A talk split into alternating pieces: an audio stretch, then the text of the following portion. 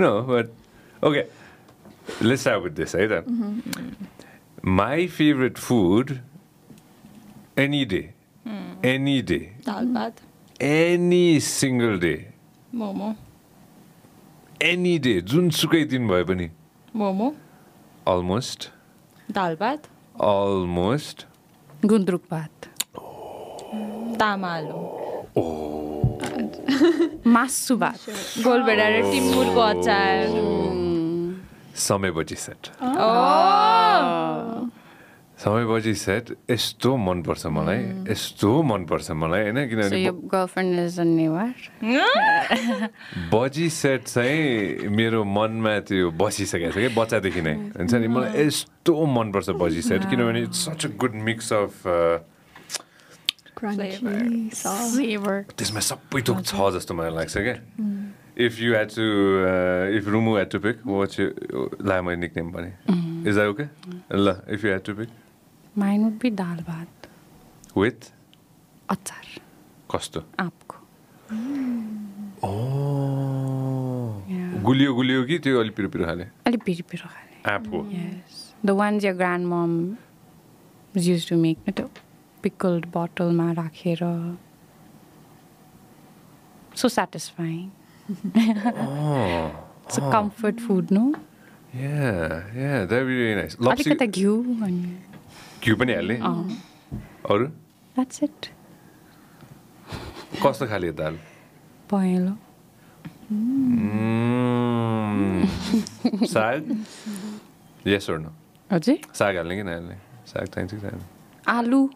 आलु भुटेको हुन्छ नि। फर्सीको मुन्टा? अँ फर्सीको मुन्टा आलु या नर्मल नेपाली खाना। फर्सीको मुन्टा आलु। आलु। पहेँलो दाल? पहेँलो दाल घिउ। माम अनि. अलिकति घिउ। अचार अचार।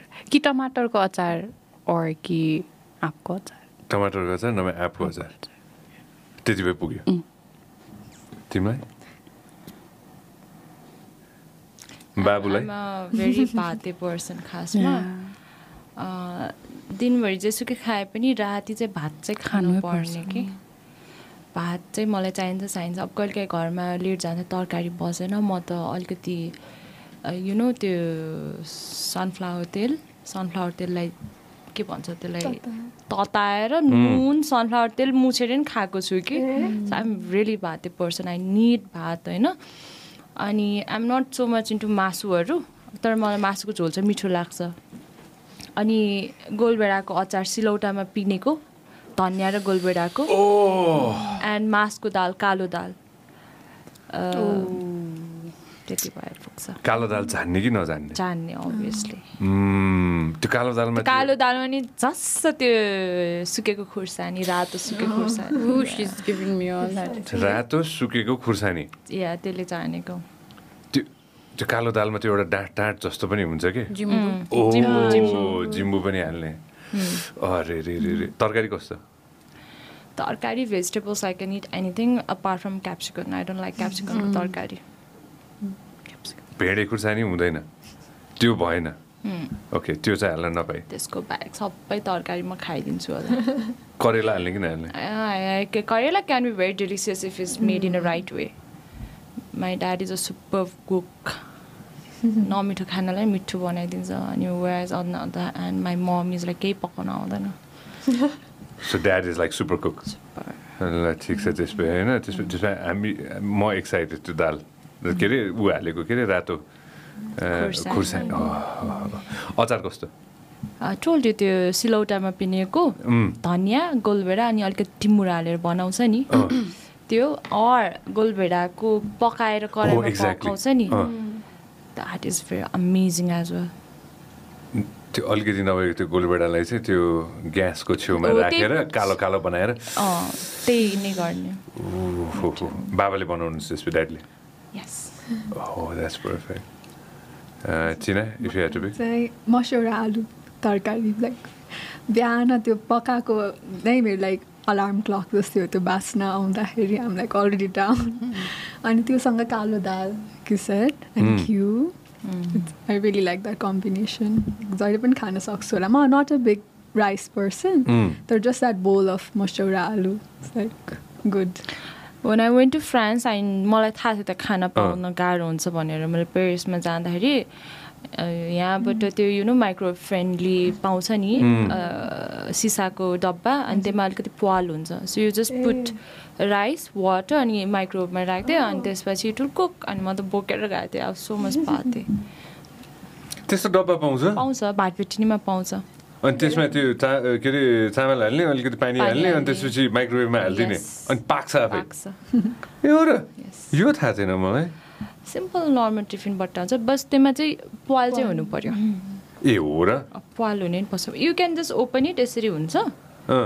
ट्याप्प बन्द गर्ने नि हुन्छ त्यही हो। यो यो यो मलाई थाहा थिएन। So thanks for sharing mere nicknames होइन? मेरो निक नेम चाहिँ Sanju.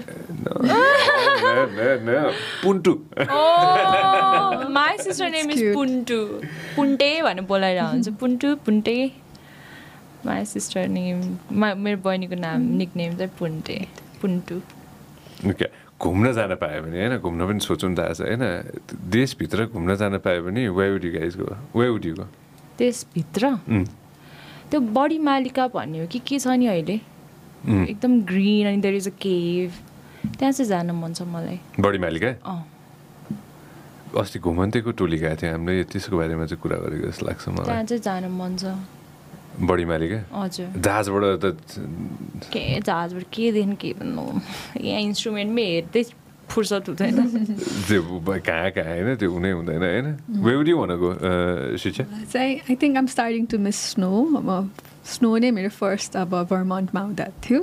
So I want experience नेपालमा स्नोफल एन्ड सो सोलुखुम्बुतिर लाइक म सानो हुँदा चाहिँ गएको थिएँ तर I want go back there again hike solo हजुर सोलो जानु मन छ त्यसको मतलब if you had to go ahead and pick a spot where where do pick anywhere in the country I want to go to the Tarai because मेरो mama घर is in Birganj and I've always had a thing for the plains. Mm. It's so beautiful. I really want to explore everything. Actually तराईमा त्यो तोरीबारीतिर exactly. The mustard fields and all. तराईको तोरीबारी तोरीबारी field. Field ठ्याक्क त्यो घाम डुब्दाखेरिको होइन? And you can. See that mud huts छाप्रो कि झुप्रो भन्छ नि? उम्, मडले बनाएको मड हट्स हो क्या अरे? सो तोरीबारी बिचमा मड हट हटहरू हुन्छ अनि द्याट घामले हान्दाखेरि यस्तो राम्रो देखिन्छ। जनकपुर चाहिँ गएको छैन। I want to explore Janakpur. Lower regions of Nepal Janakpur like beautiful. Yeah. Janakpur is so beautiful. I had opportunity to go there last year. होइन यस्तो राम्रो छ जानकी मन्दिर पुगिसकेपछि you're just like wow. हुन्छ नि it's it's it's a place that you have to visit even for me it's like Itahari जान पाए नि हुन्थ्यो it's like that I'm sure you're definitely going to travel.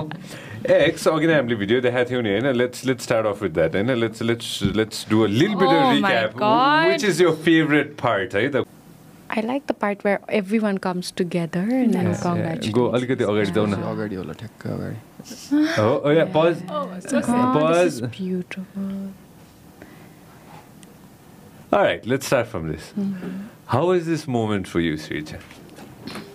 was um, magical in the sense he like before this I didn't know like the power of believing in yourself funny or like because when I came to join like decide Gardas I was like I'm not going to come in my own way and I'm going to give 100% to everything because कति छोरी चाहिँ मैले आफ्नै बाटोमा आफै आएको हुन्छ so that was like realizing oh it's such a powerful um, like त्यो भ- हाम्रो केही चाह्यो भने त हाम- हाम्रो हातमै हुने रहेछ कि एन्ड सो त्यो रियलाइज गर्दा चाहिँ grateful and like magical moments. And I really follow Green Tara. Mm. I was looking at that. And so I was really thanking her as well. You saw. Mm. What is Green Tara? Green Tara is like uh, goddess of compassion. Oh. And her feet is always forward because it means she's ready to spring into action. And okay. I really like that concept. Okay. Beautiful. Mm. Uh, Raina Timur-Lagi, your moment? त्यो बेला चाहिँ I was processing it अनि as I said त्यो I really believe in मेनिफेस्टेसनहरूमा because like Shiksha said अघि if you really want it I think everything works on your side के Oh. And I really believe that because I'm into universe outwardly थिङहरूमा पनि. अनि even यो बडीको molecules एटम्सहरू मेरो बडीमा भएको एभ्री चाइन इन्डिभिजुअल बडीको एटमहरूले यहाँको भाइब्रेसनले it can affect millions of millions of light years टाढाको युनिभर्स अर स्टार्सलाई पनि त्यसरी कनेक्ट हुन्छ कि? So I really believe that अनि मलाई चाहिँ यो हुँदाखेरि पनि crowning मुमेन्टमा I was like doing this and I was thanking universe like thank you universe for this भनेर मैले प्रोसेस नै गरिरहेको थिएँ. Even at this time I was processing it so yes You believe in manifestation, eh? Strongly आफूले manifest गरेर चाहिँ that you गर्न be up on that stage yes of course I did तर अब अब अभियसली जित्छु भनेरै आएको हुन्छ एममा एम त त्यही लिएर आएको हुन्छ बट अब तर त्यो भन्छ नि आफूले चाहेको भयो भयो राम्रो आफूले नचाहेको भयो भने झनै राम्रो बिकज गडको प्लान हुन्छ त्यसको पछाडि भनेर भन्छ so I was like in that mindset at that moment कि पहिलादेखि नै पहिलादेखि नै होइन इभन जोइन्ट त्यतिखेरदेखि नै if you win, you win. If you, uh, if you, even if you don't win, you gain that experience. But the mindset.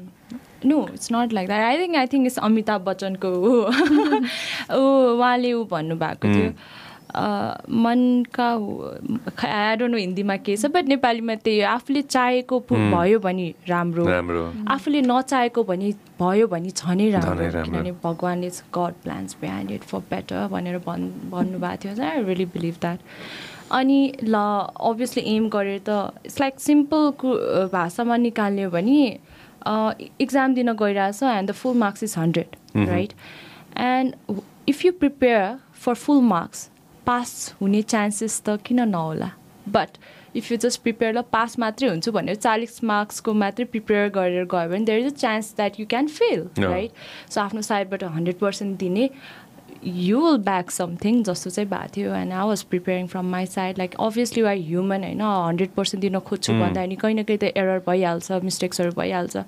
But then yes I was trying my best I was like pushing myself एकदम comfort जोनबाट बाहिरको कुरा थियो मेरो लागि pageantry भनेको चाहिँ. And I was doing giving my best भनौँ न सकेसम्मलाई. मैले दुइटा कुरा लिएँ ल। म I'll keep it with me ल। अघि नै. चाहिँ अमिताभ बच्चनको कोट त म राख्छु राख्छु. होइन? अरू कुरा चाहिँ मैले म्याथ्स पढ्दाखेरि होइन? हन्ड्रेडमा हन्ड्रेड ल्याउँछु भनेर पढ्थेँ कि मैले होइन? Imagine what I use to get how much thirty two pass marks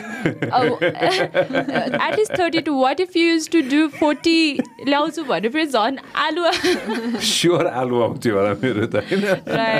So No, I, I agree with you 100%. Wow, beautifully said. To quote Sam Maraxula, okay. I'll steal that quote. La. Okay. from Amitabh Bachchan and from you as well. How about you, have, uh, uh, uh Prasida? Like, uh, you, what does pageantry mean to you? Like, how, uh, and how is that moment for you? Um, it really transforms you. I was a very shy person and now becoming more confident, getting to know yourself better from the inside out. Mm taking all the steps, networking, sharing that energy. That's very powerful for me. Was it like that from a very young age at home as well? I saw the results of pageantry uh, in my mom. From nobody to sh- like she became someone, and not even someone Miss Nepal, even the first one year. It changed a lot of things. It changed our economic background. It changed our thoughts. It really shaped the way I was brought up. So it means a lot to me. Was there some kind of pressure at home from a very young age? No, no, no, no. I looked at my mom and I used to see her coming back at 8, 9, 10 o'clock driving her own car. Iklai. That is what pageantry did to her. It empowered her. And I saw that in person. And, and I wanted to do it as well. Just to see what changes I can get in myself. Pochi ayer. D- did you give yourself that pressure that okay i have to no, no never no, never no.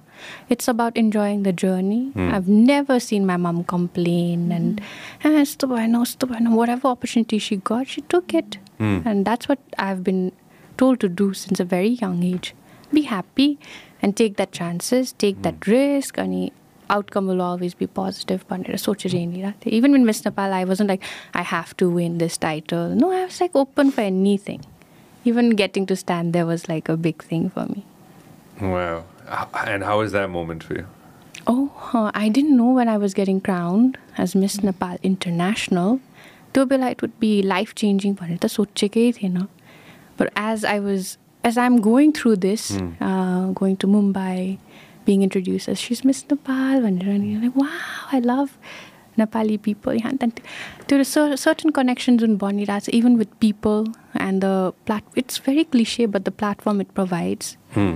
especially with my lifelong calling of uh, my project and my suru garchu भनेर सोचेको छ right after the crown was put on my head it just gave me that momentum okay Hmm. so it's a different it really transformed me and it's i'm still learning Well, that's that, that's very beautiful because that learning you should never let that go. Then I have a feeling that we'll keep on learning till the end of time. yes Uh, what what's the project that you're working on? Can you tell everybody a little bit about it? yes uh, so मेरो registration processमा पनि छ it's call Kopila I wanted to register is at Kopila only तर त्यो नाम चाहिँ अब लिइसकेको हुनाले चाहिँ have to do something else भनेर I have put it Kopila spreading ideas भनेर Hmm. It's a social project यसमा चाहिँ I really enjoy being with children I was a volunteer teacher in India and I taught एउटा स्कुलमा school पनि नभन्नु एउटा छाना थियो एन्ड टिनको छाना very hot and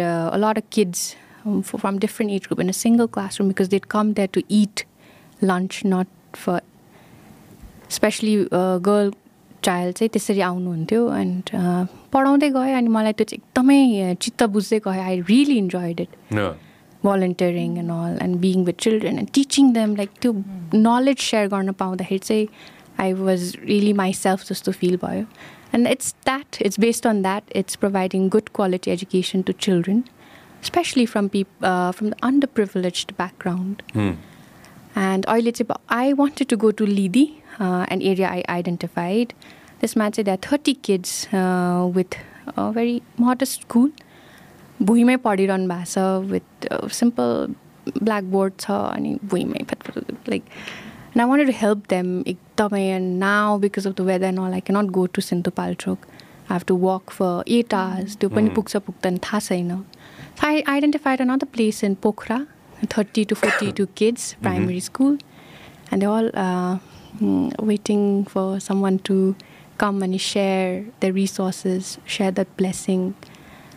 That's my project. I'll just keep on identifying mm. areas where people need help, and I'll be the person to mediate that help. Yeah. So. And uh, mark my words, we'll definitely help out as much as we can on this. I know that, that, that's beautiful. Kopila, right? Eh? So, Raishaganala, you're all set, almost ready. It's already done. Mm. I just need uh, the final thing, the legal mm. stamp. Best of luck to you. Best of luck to you Thank for you. that. Uh, Shisha, what uh, के कुराले चाहिँ के त्यो के कुराले चाहिँ प्रोत्साहन गर्यो म मिस नेपालमा जान्छु भनेर सो मेरो चाहिँ कलेजमा like I was nominated for the like commencement स्पिचको लागि कि and I already written the speech but I kept on like being very scared अब Um, I'd say from a very young age, I knew Kimura's purpose in life is to understand other mm. creatures as well and give their voice. No? And I found myself always so reluctant to use that platform, whatever I got, and then it felt like I was being untrue to myself. Yeah. And so, when Nepal I'm going to utilize any platform that's going to help me get my voice to a larger uh, or a global platform. Mm. Mm. And oh sorry. And And Miss Nepal is like a perfect plat- platform, you know. And I never saw it as a beauty pageant, Banira. I saw the work and I saw the impact um, it had on young minds like mine, you know. So I wanted to um, utilize it every waking moment, like, oh, she's Shichaya, okay, she's going to talk about the environment. Oh, God, mm. but I wanted to do that, utilize, utilize the space, like Miss Nepal world specifically, I wanted to have that voice constantly because it's very needed, you know, and I think we owe it to Mother Nature to talk more about it. So that's why I was like, I'm not going to stop myself. Yeah. And what led you to the moment to त्यो एउटा कस्तो हुन्छ भने risk त एउटा हो नि त नि होइन? To to go out and just be a part of त्यो इनिसिएसन गर्नलाई पनि त what inspired you to just initiate and go go and even fill up the form to join mister मेरो चाहिँ ग्रान्डफादरले भन्नुभएको थियो लाइक अप्लाई अप्लाई भनेर news paper एडमा and we were all like oh my God she doesn't even know how to wear heels गर्दैन भनेर होइन? But मलाई चाहिँ बा my ba is eighty seven year old like a said and बाले भनेको कुरा त एकचोटि त मान्नै पर्छ भन्ने पनि थियो कि मलाई so I am just going to do it because हामीले grandfather yeah they change a lot old एजको टाइममा अनि सोचेर बोलेको हुँदैन जस्तो लाग्छ but they are always reflecting so much they've seen. As grow and एउटा इन्स्टिङचुअल के हुने रहेछ कि so he always saw that in me and he was like यो तिमी अलिकति क्रिएटिभ साइडमा चाहिँ जाऊ सिङ डान्स भनेर पनि भन्नुहुन्थ्यो कि And so I wanted to give that a shot पनि एन्ड इन्भाइरोमेन्ट स्टडिजमा पनि I have work in different areas अब डेटामा पनि गरेँ but I always connected more with the creative side Yeah. अनि पिपलसँग कनेक्ट गर्ने that was very exciting so त्यो लास्टमा थियो होला म चाहिँ फर्म सब्मिट गरेको अन डेडलाइन ठ्याक्क अप्रिल कति फिफ्टिनमा थियो होला last मोमेन्टमा I submitted it Hmm. And I am really glad and really grateful for my grandfather so बाले चाहिँ प्रोत्साहन गर्नुभयो होइन? नाइन्टी मिनट जानुपर्छ भनेर होइन? वा अघि नै thank you so much for showing me his picture as well होइन. एन्ड यो grandmother as well very beautiful please pass time my love. Please pass time my love America हुँदाखेरि did you ever think that you gonna be a part of mister बाल at the time युएसमा हुँदाखेरि पढ्दाखेरि पढ्दाखेरि चाहिँ no like again because मैले प्याजेन्ट्रीको केही ब्याकग्राउन्डै थिएन मेरो लाइक ब्युटी भनेर. आई ह्याडन थर अफ मेकअपहरू पनि आउँदैन थियो. लाइक अस्ति मात्र मैले ब्लो ड्राई गर्न सिकेँ होला होइन? अनि सो त्यो भएकोले चाहिँ मैले त्यस्तो सिरियसली सोचेको थिएन तर पनि मैले मिस नेपाल भनेर चाहिँ maybe I should give it a go भन्ने ब्रिफली चाहिँ आएको थियो जस्तो लाग्छ मलाई भने रिफ्लेक्ट ब्याक होइन? तर अन वाट बेसिस जस्तो पनि फिल हुन्थ्यो एट द्याट टाइम चाहिँ। अनि बट इट वाज अल्सो कि म चाहिँ आफूलाई एकदम एउटा फनी लाइन भनेको थिएँ लाइक अडिसनको टाइम म मिस हो म नेपालको पनि हो। I can you know I am eligible I have something I can give भनेर चाहिँ आफूलाई एन्करेज गरेर हुन्थेँ सो उता युएसमा नसोझे भएको भए पनि like I could still see myself in this industry भनेर चाहिँ फिल भएको थियो like um, there is a certain kind of definition for beauty that I have and Hmm. for social projects as well. And um, त्यो influencing एउटा पावरलाई चाहिँ I can handle it with responsibility भन्ने चाहिँ लाग्थ्यो because मैले कलेजमा गर्ने रेस्पोन्सिबिलिटिजहरू Hmm. भयो जस्तै हाउस चेयरको सबैलाई हेर्ने एन्ड इभेन्ट्स अर्गनाइज गरेर क्लाइमेट एक्सनमा लाग्ने सो अल दोज चाहिँ प्र्याक्टिस गरेको भएकोले चाहिँ I felt like I had the skills and or the capacity to learn भन्ने चाहिँ थियो Talent, I remember you sang a song. Yeah You wrote the song. Yes. What was the song about? Uh, it was about my grandmother, like my maternal grandmother, and कति um, साइलेन्समा बसेको हुन्छ like Yeah. they've changed themselves for their children, for their partners, And I just wanted to reflect on that and um, त्यो loss जस्तो हुन्छ नि loss of self. I wanted to write something about that, and I really wanted to sing it to her. तर गर्छु भनेको भोलिपल्ट नै she passed away कि Oh, that's sorry. why I want to keep singing that song so that she hears it sometimes जस्तो लाग्छ गीतलाई title दिएछ Mhm. तिम्रो लागि म it sounds yeah. Um, feel free, just say a line. Um, You don't have to sing, just say the line if you want. oh. okay पानी छैन कसैको रूप लगाउन तर तिम्रो लागि लगाइदिउला है छोटो मिठो बोली मेरो तिम्रो लागि केही नबोली बसिदिउला। सागर जत्रो माया मेरो मुटु ठुक तिम्रै लागि मन यो मेरो तिम्रै लागि। तर रूप नै मिठो तिम्रो लागि। ब्युटिफुल आमाको नाम? केशरी प्रधान अङ्ग। ब्युटिफुल आमालाई Uh, mirror nominee. Eh? I'm sure she's looking down from the heavens, mm, and she's very proud of you. Mm, thank you. Wow. Wow, wow, wow. I didn't know that you would sing so well. I know. How long is this contract again? How long is the contract, though? It's for one, one year, year, or until you pass the crown. Uh, uh, uh, uh, uh, uh. मैले यसो सोचिरहेको होइन हाम्रो भविष्यको captain साहब धेरैजनालाई थाहा छ सबैलाई थाहा छ होला। मोस्ट प्रब्लम एभ्रीबडी नोज नि होइन? सबैलाई थाहा छ नि होइन? What that you're pilot I think थाहा छैन होला। बिकज हाम्रो नेपालमा चाहिँ रेस्ट्रिक्सन छ हाम्रो युनिफर्ममा अर वर्क प्लेसमा अर ककपिटमा। अर प्लेन्सको फोटो अपलोड गर्न मिल्दैन मिल्दैन। Because civil aviation authority of नेपालको फ्लाइट सेफ्टी डिपार्टमेन्ट हाम्रो त्यहाँबाट रुल्स हाम्रो त्यो जुन नयाँ निकालिदिनु भएको छ त्यसले गर्दाखेरि चाहिँ through my work I want to spa inspire people तर। अब मैले उहाँहरूलाई के गरिरहेको छु त्यो मैले आफूले सेयर गर्न रेस्ट्रिक्सन छ नि त त्यसमा सो आई थिङ्क धेरैजनालाई थाहा छैन किन if you go to my Instagram page also मेरो युनिफर्महरूको पिक्चर्स या फ्लाइटहरूको पिक्चर्सहरू नै छैन कि? Because I I have to respect the law होइन? As a professional I have to respect the law made for us made in this aviation industry so धेरै मान्छेहरूलाई चाहिँ थाहा छैन यो कुरा चाहिँ।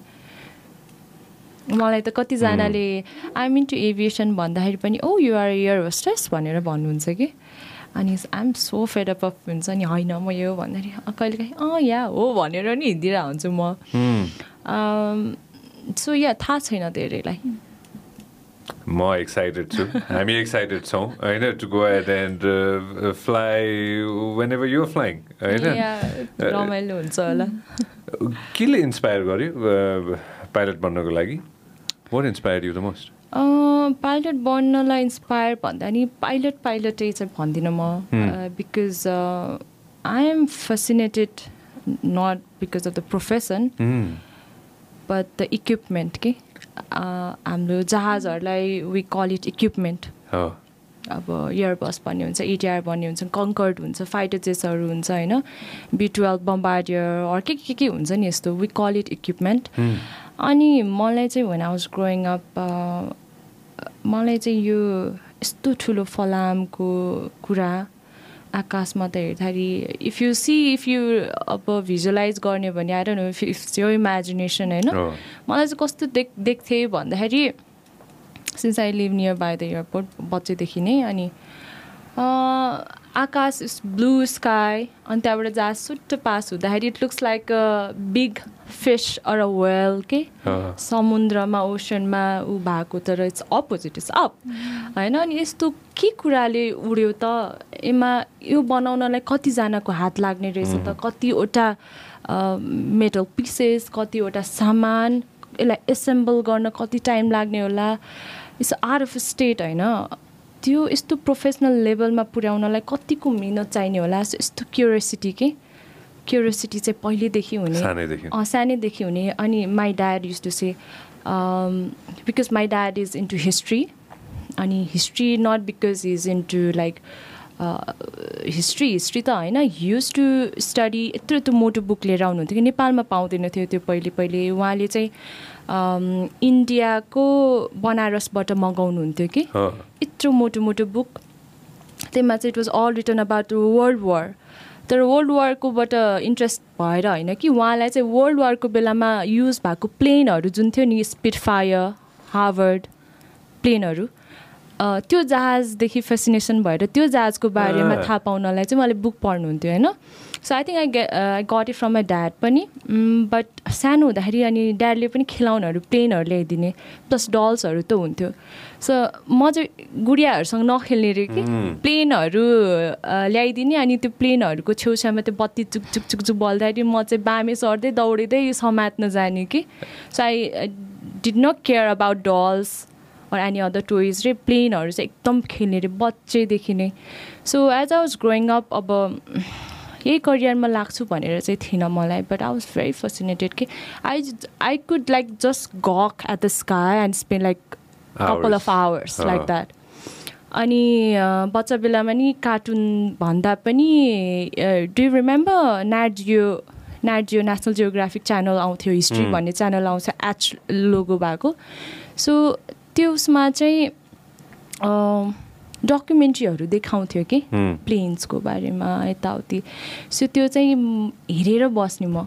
हेरेर बस्ने नाजियो भयो हिस्ट्री च्यानल भयो त्यो हेरेर बस्थेँ। अनि पछि ठुलो हुँदै गएपछि मलाई एउटा एपिफेनी मुमेन्ट पाएको थियो कि। So I was preparing to go abroad because मेरो फ्यामिली प्रेसरले गर्दाखेरि बाहिर गएर ब्याङ्किङ पढ्ने भन्नुभएको थियो। पढाउने भन्नुभएको थियो। नेपालमा आएर गएर do a government job in Nepal Rastra a bank target for that भनेर मलाई ब्याङ्किङ पढ्न पठाउन खोज्नु भएको थियो।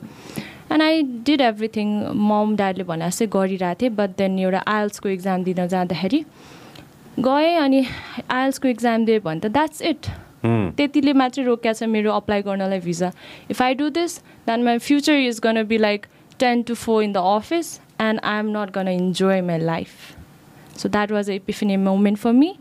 And I said, no, Rena, you have to stop. You have to do this for your own sake.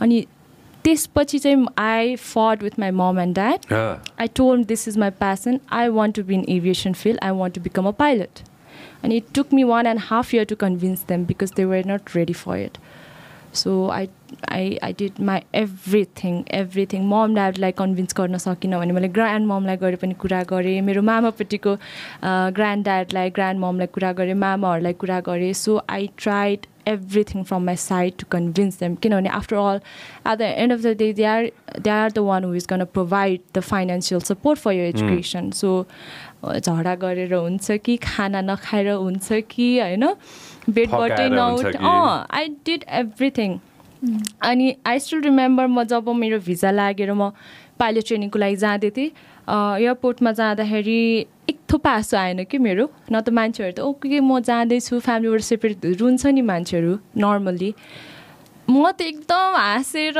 रमाइलो मलाई त आउ so happy I think that is the most happiest one of the most happiest moment of my life प्लेनमा पनि it was it took me seventeen hours to reach South Africa layover सुत्दा count गरेर seventeen eighteen hours लागेको थियो। अनि म चाहिँ एकछिन पनि सुतिनँ होला त्यो seventeen आवर्सभित्रमा when I'm gonna land when I'm gonna land when I'm gonna start when I'm gonna write my first exam of pilot when I'm gonna fly the aircraft भनेर यस्तो उत्सुकता जुन थियो। I will never forget that in my life so yes pilot pilot भनेर थिएन but I was more fascinated into aviation yes aviation नेपालमा भएको भए त I'd probably applied for a fighter jet pilot तर छैन।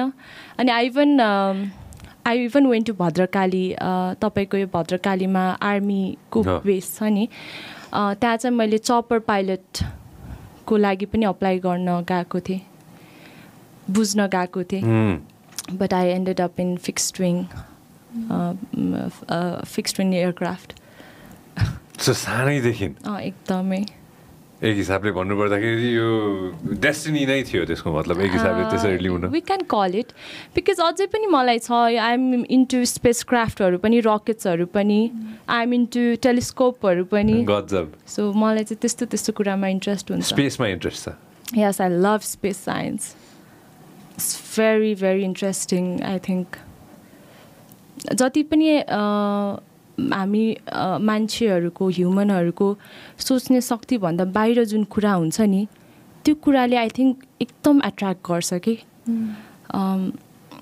आई टोल्ड आइएम हाइड्रोफोबिक होइन? One of the reason being that is imagine how vast is the ocean and the scientist has only uh, covered 5% of it. के छ त mystery त के होला त?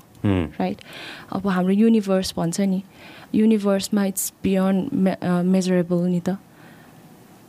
के होला त? अब मान्छेहरूले टाइम डिल्युजन भन्छ वार्प होल भन्छ ब्ल्याक होल भन्छ अनि where the physics doesn't defy at all कि? हाम्रो जुन नलेजमा भएको कुरै अब एप्लिकेबलै हुँदैन। भनेपछि त हाम हामीले जति पनि पत्ता लाग्छ त्यो त आउटर स्पेसमा गएर त इट्स नथिङ रहेछ नि त। So the mystery behind it the truth behind it कति भास्ट होला। इट्स बियोन्ड मान्छेहरूले सोच्न सक्ने भन्दा नि इट्स बियोन्ड द्याट के? हामी टाइम मेजर गर्छ तर वाट इज टाइम स्पेसमा गएपछि टाइमको डिफिनेसनै छुट्टै हुन्छ। फिजिक्स भन्छ हाम्रो भेलोसिटी भन्छ एक्सलरेसन भन्छ। स्पेसमा गएपछि इट्स डिफ्रेन्ट होइन? सो हामीले पर्सिभ कसरी गरिरहेछ त? सो हाम्रो दिमागभन्दा बाहिर सोच्ने शक्ति कतिसम्म सोच्न सक्छ त कतिसम्म एक्सप्लोर गर्न सक्छ त हामीले? होइन? हामी हेर्ने भने त एउटा धुलोको कर्ण हो नि। मान्छे भनेको अर्थ त भइहाल्यो एउटा पृथ्वी। त्यहीमा बस्ने हामी मान्नु पनि त एउटा सानो speck of a dust how vast is the universe it's it's beyond comparable कति हामीले एउटा जेनेरेसनमा त्यो जेनेरेसनको होल सबै साइन्टिस्टले लागेरै किन ट्राई गरोस् तर I think it's very difficult it's very vast to measure it or thinking capacity भन्दा नै बढी छ कि त्यो कुरा. सो मलाई यस्तो यस्तो कुरामा चाहिँ आइएम भेरी इन्ट्रेस्टेड अनि all this equipment all this machines that are made by humans होइन? I am really interested in that अब I am into submarines also जति एउटा रकेट बनाउनलाई एफर्ट लाग्छ जति एउटा ह्युमन म्यान पावर लाग्छ अर जति रिसर्च गर्छ नि सेम इन सबमरिन सबमरिन पनि सेम हो। सो आई एम इन्टु त्यस्तो कुराहरूमा चाहिँ. टेक्नोलोजी एकदम मनपर्छ। स्पेस पनि मनपर्छ। Technology technology I would just say equipments we could talk about this for a couple of hours होइन यस्तो रहेछ कि मैले अलि अलि केही केही समय अगाडि रियलाइज गरेको कुरा चाहिँ होइन just to add just to that होइन मैले रियलाइज गरेँ चाहिँ ज आफूले भन्दा भन्दै मैले झन् रियलाइज गरेको थिएँ कि we're just speck in this planet and in the universe होइन? त्यो सोच्यो भने चाहिँ के हुँदो रहेछ भन्दाखेरि चाहिँ त्यसैले कुनै म म मनमा इगो रिस होइन त्यो त्यस्तो केही पनि राख्दिनँ कि किनभने we're just here for just minute little second in this planet right so what's the point of putting a lot of ego or के अरे रिस राग त्यो केही पनि नराख्ने किन कामै छैन कि? We're just here for small little second आफूले भन्दा भन्दै त्यो मलाई याद गरेँ कि मैले होइन। Was very beautifully said I'm sure उसले सेयर गरिसक्यो होला यो सबै कुरा पहिला होइन with the two of you But yeah, she's very fascinated like with the like unknown Kalko and even um, I think Reina personality map and it's adventurous and she's very daring. It, I think it comes from that as well. I don't know about that. but I want to do something. मेरो bucket लिस्टहरूमा चाहिँ छ त्यो hydrophobia छ है come scuba diving with me I take scuba diving. I take you guys scuba diving, but kayaking आउनु मन छ भने I'll take you guys kayaking too होइन I'm 100% gonna take you there as well. So पढाइ obviously होइन पढाइ सक्यो होइन अनि त्यसपछि नेपाल फर्केर आयो अनि मिस नेपाल जोइन गर्छु भनेर चाहिँ लाइक के कुराले चाहिँ पुस गर्यो आफूलाई?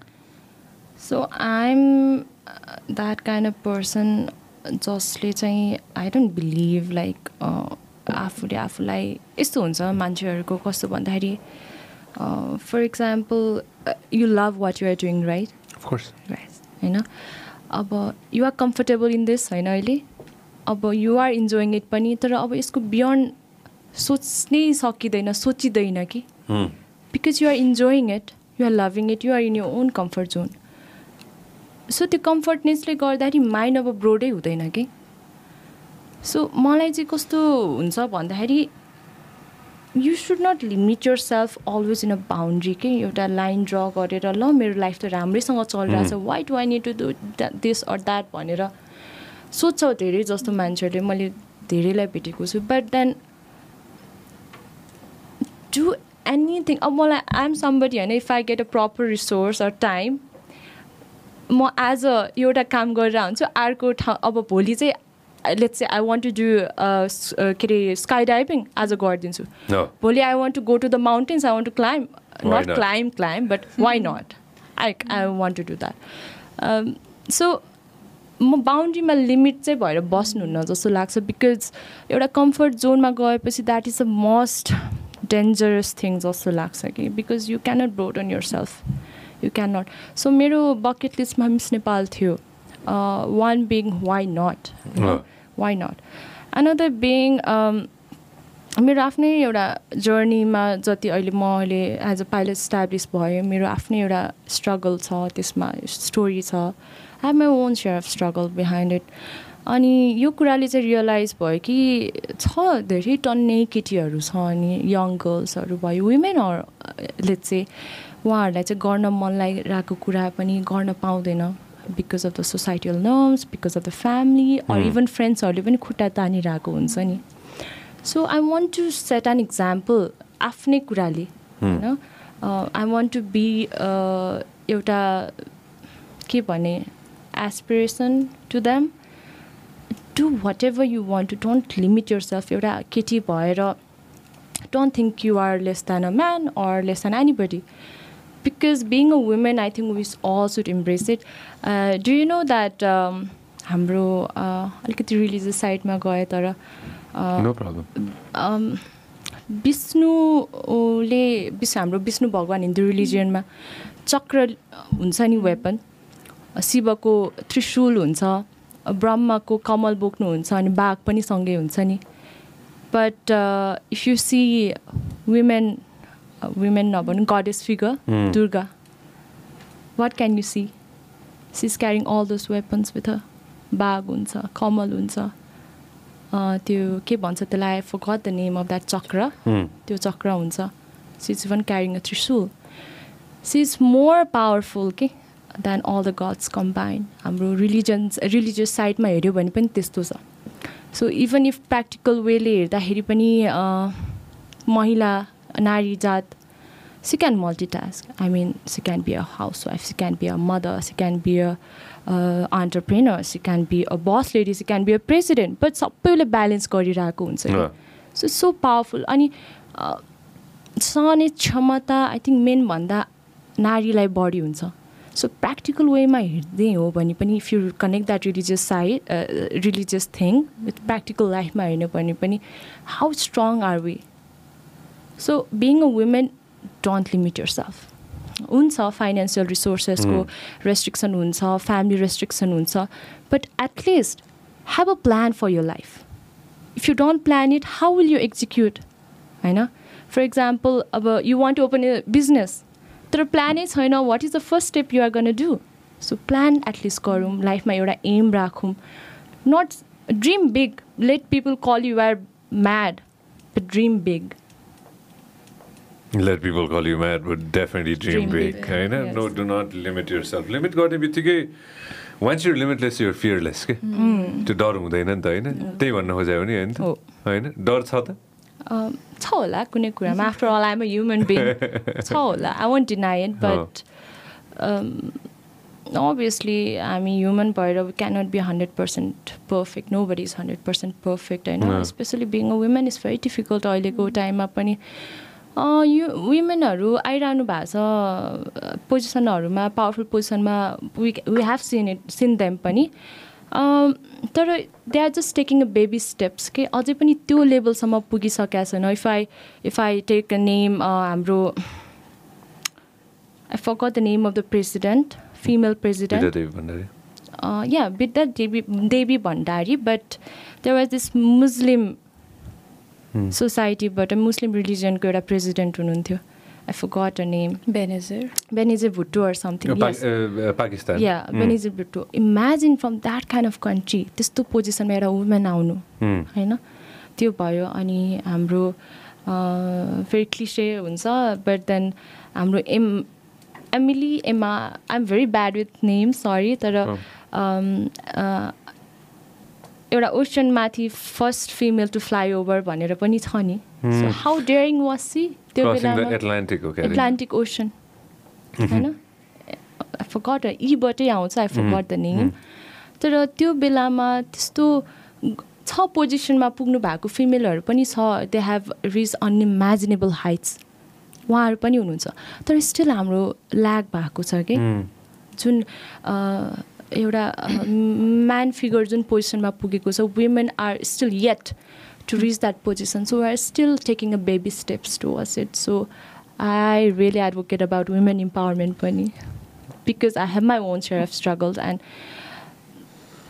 I really मेरो चाहिँ त्यो लाइफ टाइमभरि एउटा हुन्छ। Being a Miss Earth that is a different thing obviously but एउटा वुमेन इम्पावरमेन्ट कुरामा चाहिँ I'm gonna stand up for my whole lifetime And we are with you. We are always with you. All of us are with you 24 7. थाहा छ एउटा कुरा अस्ति म म यो जोडिहाल्छु ल सिन्स मलाई पनि स्पेस एकदम मनपर्छ होइन आई जस्ट एड दिस ल के थियो भन्दाखेरि भारतले चाहिँ यो एउटा चन्द्रयान भन्ने पठाइरहेछ कि होइन। होइन आइम स्योर हजुरलाई पनि हेर्नु भएको छ होला होइन। अनि मैले यसो सोचिरहेको थिएँ होइन। अनि त्यही सन्दर्भमा चाहिँ मैले I was looking into few other things होइन। एस्ट्रोनट्सको हिसाबले हेर्दै थिएँ कि मैले होइन। अनि स्पेसमा यति इन्ट्रेस्ट छ होइन। There is going to be a day when Nepal's gonna have astronauts. Of course Maybe not in my lifetime, maybe in my lifetime. Maybe But- in your lifetime too, right? Uh, I'm not sure about astronauts Uh-huh. because um, if I get a chance, I would have applied for astronaut. तर, Exactly. You know, I think you are interested in that, so I think you know the requirements because मैले त research बच्चैदेखि गर्थेँ कि Oh. यसमा there's so many requirements and the, the most intriguing part चाहिँ you have to be a US citizen लेखेपछि ओहो सपनै चकनाचुर भए जस्तो। त्यो चाहिँ मोस्ट प्रब्ली उताको लागि होला होइन? Of course India has sorry China has their own astronauts होइन? Different. Countries have their own astronauts होइन? हाम्रो लाइफ टाइममा पनि maybe will have a Nepali astronaut होइन. And I hope it's a woman and I hope it's you oh my god my dear friend but एउटा Nepali citizen हुनुहुन्छ हाम्रो she is a female no नासामा हुनुहुन्छ अरे? नासामा हो, हुनुहुन्छ हो, हो, हो, एन्ड हो. I was really Oh. Proud of her and hats off Oh, जस्तै oh, भएको थियो। oh, oh. We would, we've sent sent an, e- we sent a few emails. I know I reply to pass, I know, but hopefully, if we ever get a chance to talk to her, we'll, we'll we'd love to talk to her. I'll invite you too. Maybe we can Of we can course, talk that, together that, on this. I'll, that would be a very एकदमै Oh, there you go. Uh. Jyoti Casey was uh, was in the United States as Yes. uh, she's complete the like, astronaut training. There you go. There you go. Uh. Nepal has sent a satellite to Yes, there you go. So त्यो satellite त्यही छ by the way. ऊ त्यो त्यो हरियो जुन छ नि होइन? शिक्षालाई आई वाज टेलिङ है I even ask you but Pick it up, pick it up. You Yeah, were yeah, like yeah. I don't know doing something and मेरो. क्वेसनै सुन्नु भएन ए, I'm so हजुर इज दिस भनेर भन्दै थिएँ क्या मेरो आँखैमा गएको थियो सो थियो यो चाहिँ नेपसाइट कि क्युब साइट कुन चाहिँ हो यो त्यो नेपसाइटको रेप्लिका नेपसाइटको रेप्लिका होइन so back in the day we sent something very similar to this up in space कसकोमा पठाएको थियो इलोन मस्कोमा स्पेस एक्सको स्पेस एक्सकोमा स्पेस एक्सकोमा पठाएको थियो इसरोमा पठाउनु लाग्छ अब अब अब चाहिँ इसरोको पहिला चाहिँ कसकोमा अरे स्पेस एक्स स्पेस एक्सकोमा होइन हामीले पठाएको थियौँ अहिले चाहिँ इसरो भारतको उसमा चाहिँ हामीले चाहिँ पठाउनु लाग्छ छिटै कहिले पो पठाउनु लाग्छ होइन उसले हाम्रो मास्किजीले मलाई मेसेज पठाउनु भएको थियो क्यारे होइन so see A lot of things are definitely happening in space as well. Okay, let's come back to Earth. Both of you guys uh, are into environment as well. I know all of us are. You know? As a good in how does it make you feel to see the planet and things that we can do? म एउटा example दिन्छु मैले यति धेरै tea bag use गर्छु मेरो स्टुडियोमा होइन? अब आजबाट मैले टी ब्याग युज गर्दिनँ।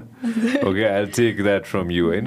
Just just tell everybody just a lil bit about this tea bag the same thing that you told me Shiksha I did a lot of like plastic pollution research as for four years and one of the most fascinating thing is that the tea bags are made of like n- nylon or polyester pouches. So every dip that you do, like so many millions of like plastics. This yeah. Tea bag Yes, it's released in your cup. So you're drinking like a bowl of mini plastics in a way. Nano Nano, plastic yeah, microplastics and um, त्यो गएर चाहिँ we we don't know like plastics is made of petrol होइन petroleum but a lot of it is अरू additives-हरू पनि so we don't know the effects of the small pouches-हरू जुन गइरहेको छ we don't know the effects yet and already we have like a credit card को size of microplastics we're breathing it that's why अब हाम्रो नेपाली कल्चरमा natural fibers-हरू जुन छ which would all disappear into the environment तर first ever produced भएको plastics पनि it's still around it's floating somewhere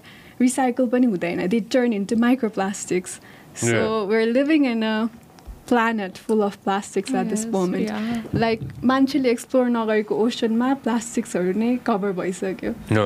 so we're yeah we're fishesहरूमा पनि we're eating plastics in a way so it's really हाम्रो choices कि like what could we do better because Exactly. we're already drowning in plastics in a way so अनि अनि so यसो सोच्यो भने यसो डेफ्टमा गएर हेर्ने भने इट्स अँ। भेरी मेक्स यु थिङ्क क्या for example you it something होइन एउटा चिकन खायो आज चिकन विङ्स खायो अनि दाँतमा अड्क्यो अरे if you don't take it out with a toothpick दिनभरि बदर गर्छ कि गर्दैन अनि if you don't take it out दाँत दुख्न थाल्छ नि अँ, इमेजिन ओसनमा त्यति धेरै प्लास्टिक छ एन्ड प्लास्टिकको straw gets stuck into a टर्टलको नोजमा for lifetime how wonderful is that I've seen it. I've seen it with my own eyes. होइन त्यो कस्तो अचम्म लाग्छ भने म पहिलोचोटि first time when I was in the ocean होइन हामी बिचबाट गएको थियौँ कि मैले फर्स्ट टाइम स्कुबा डाइभ गर्दाखेरि चाहिँ मैले बिचबाट गरेँ हो कि होइन? सो त्यो इन्ट्रो डाइभ भन्छ त्यसलाई होइन? अनि बिचबाट हामी गयो जाँदाखेरि त म एकदमै एङ्सियस थिएँ डराइरहेको थिएँ हुन्छ नि अब त्यो पानी मुनि जाने भने होइन? गयो हामी लगभग चालिस मिनट जति उयो अन्डर वाटर होइन फर्केर आउँदाखेरि त्यही बिचमा फर्केर आयो क्या हामी। जहाँबाट हामीले एन्ट्री गरेको थियौँ होइन? अचम्मको कुरा के थाहा छ? फर्केर आउँदाखेरि मैले कहिले पनि बिर्सिनँ मेरो जिन्दगीमा होइन? फर्केर आउँदाखेरि चाहिँ अफकोर्स गहिरोबाट हामी त अब के अरे बिचमा आउँदैछौँ नि त होइन? So we coming from the depth back होइन?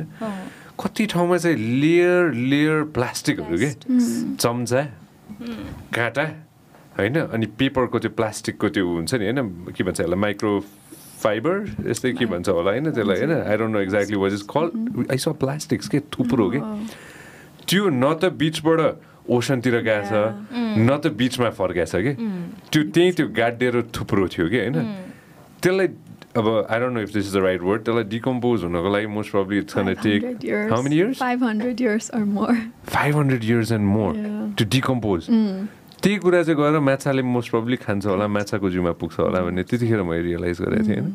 Ask you guys a question this is there something that's even worse एउटा चुरोटको ठुटो हो। कति पो समय लाग्छ मैले पढाएको थिएँ you guys know this it takes like years Yeah, the back is plastic, so another 500 years. Like cigarette butt हुन्छ नि Uh. one part. Filter, त्यो चाहिँ- filter. Yeah, the filter part. filter चाहिँ- part. Yeah, it doesn't. It's made of plastics. Uh. So त्यसलाई पनि it takes a long time. So cigarette compost त्यो भयो पनि you can see like तन्ने के cigarette like cigarette buttsहरू भन्छ. So Mm. in the beaches and like And the worst part is अब जस्तो developed countries are the ones producing the most plastic होइन Hmm. नेपालमा चाहिँ हामी युज नै भइरहेको छ तर त्यहाँ त प्रडक्सन भइरहेको छ. एन्ड मैले चाहिँ एउटा टाउनमा गएर लाइक ओके यो all your plastics are recycle tell me about it भन्छ होइन उनीहरूले चाहिँ सबै कलेक्ट गरेर सफा गर्छ and they turn it into these huge cubes and India भयो इन्डोनेसिया डेभलपिङ कन्ट्रिजहरूबाट चाहिँ मान्छे आएर they put a thermometer and then say कि लाइक ओके कति स्मेल आइरहेछ त is this good is there mould so त्यसमा पनि सेलेक्ट भएर they take it all back to their country अनि त्यहाँ चाहिँ हो कि like you know child labour and everyone is trying to sort it तर अगेन रिसाइकल हुँदैन so they burn it and त्यो बर्नको टक्सिसिटी त इट्स टाउको आज बिहान हेयर स्प्रेमा टाउको दुख्यो भन्नु भइरहेको थियो होइन? त्यस्तै toxic like so many chemicals you're inhaling it so त्यो होल कम्युनिटीलाई जेनेरेसनसम्मै इफेक्ट भइरहेको छ डेभलपमेन्टदेखि लिएर लाइक साइकोलोजिकल इफेक्ट पनि भयो हेल्थको भयो so it's so unfair to developing countries like ours yeah and हामीले सबै अब क्लाइमेट क्राइसिसको पनि मलाई एकदमै जहिले पनि आत्तिन्छु कि लाइक अब के वेयर सिइङ फ्लड्स होइन and were. Seeing changes in the weather but हामी like as a small country are we prepared for it अनि बाहिर पनि are we getting enough voice to say like this is what we need भनेर so it's very important for like international platforms हाम्रो लागि चाहिँ एकदम important छ to voice that that yes the tallest mountain of the world needs your help for like all over. The world को चाहिन्छ भन्ने चाहिँ it's very important. No, that's so well, well, well said. होइन Any steps that we can take uh, right away? Uh, सानो सानो स्टेपहरू पनि हुन्छ नि थोपा थोपा पानी मिली सागर बन्न सक्छ भने Of जस्तै course, होइन। of course. Small steps we can take like a step that I am taking होइन। अब म टी ब्याग चाहिँ एटलिस्ट मेरोबाट निकाल्छु होइन। So any small steps so s- small steps the city overall run long runमा चाहिँ I don't take it as okay waste कम हुन्छ भनेर मात्र लिँदिनँ किनभने फर अ स्मल कन्ट्री हामीले प्रड्युस गरेको वेस्ट इज लार्जर पिक्चरमा स्मल नै भयो तर पनि द्याट म्याटर्स स्टिल तर त्यो प्रोसेसमा चाहिँ we start digging into our culture कि लाइक ओ हाम्रो बाबाहरूले चाहिँ यसरी चिया खानुहुने रहेछ।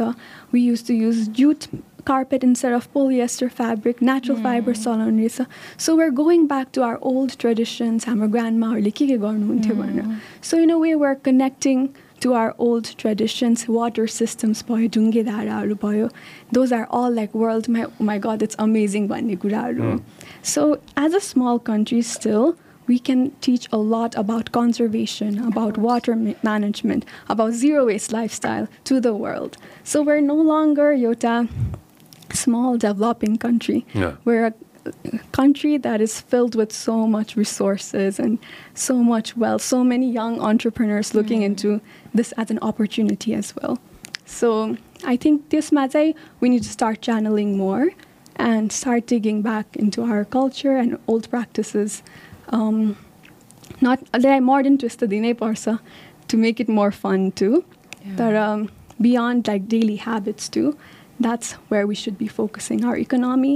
And अलिकति त्यो sacrifice चाहिँ चाहिन्छ रहेछ that I'm going to make this choice भनेर हरेक इन्डस्ट्रीको मान्छेहरूले चाहिँ they need to start switching because it's already too late and त्यसको लागि चाहिँ प्रिपेयर हुनैपर्छ हामी होइन नो डाउट मैले आफूले भन्दा भन्दै मलाई झट्टै याद आयो कि होइन मलाई अन्टरप्रिनरसिप सँगसँगै चाहिँ रिलेटेबल भनेर नि भन्दाखेरि चाहिँ मलाई मिस नेपाल अनुष्काको माकुसी याद आयो कि such a brilliant.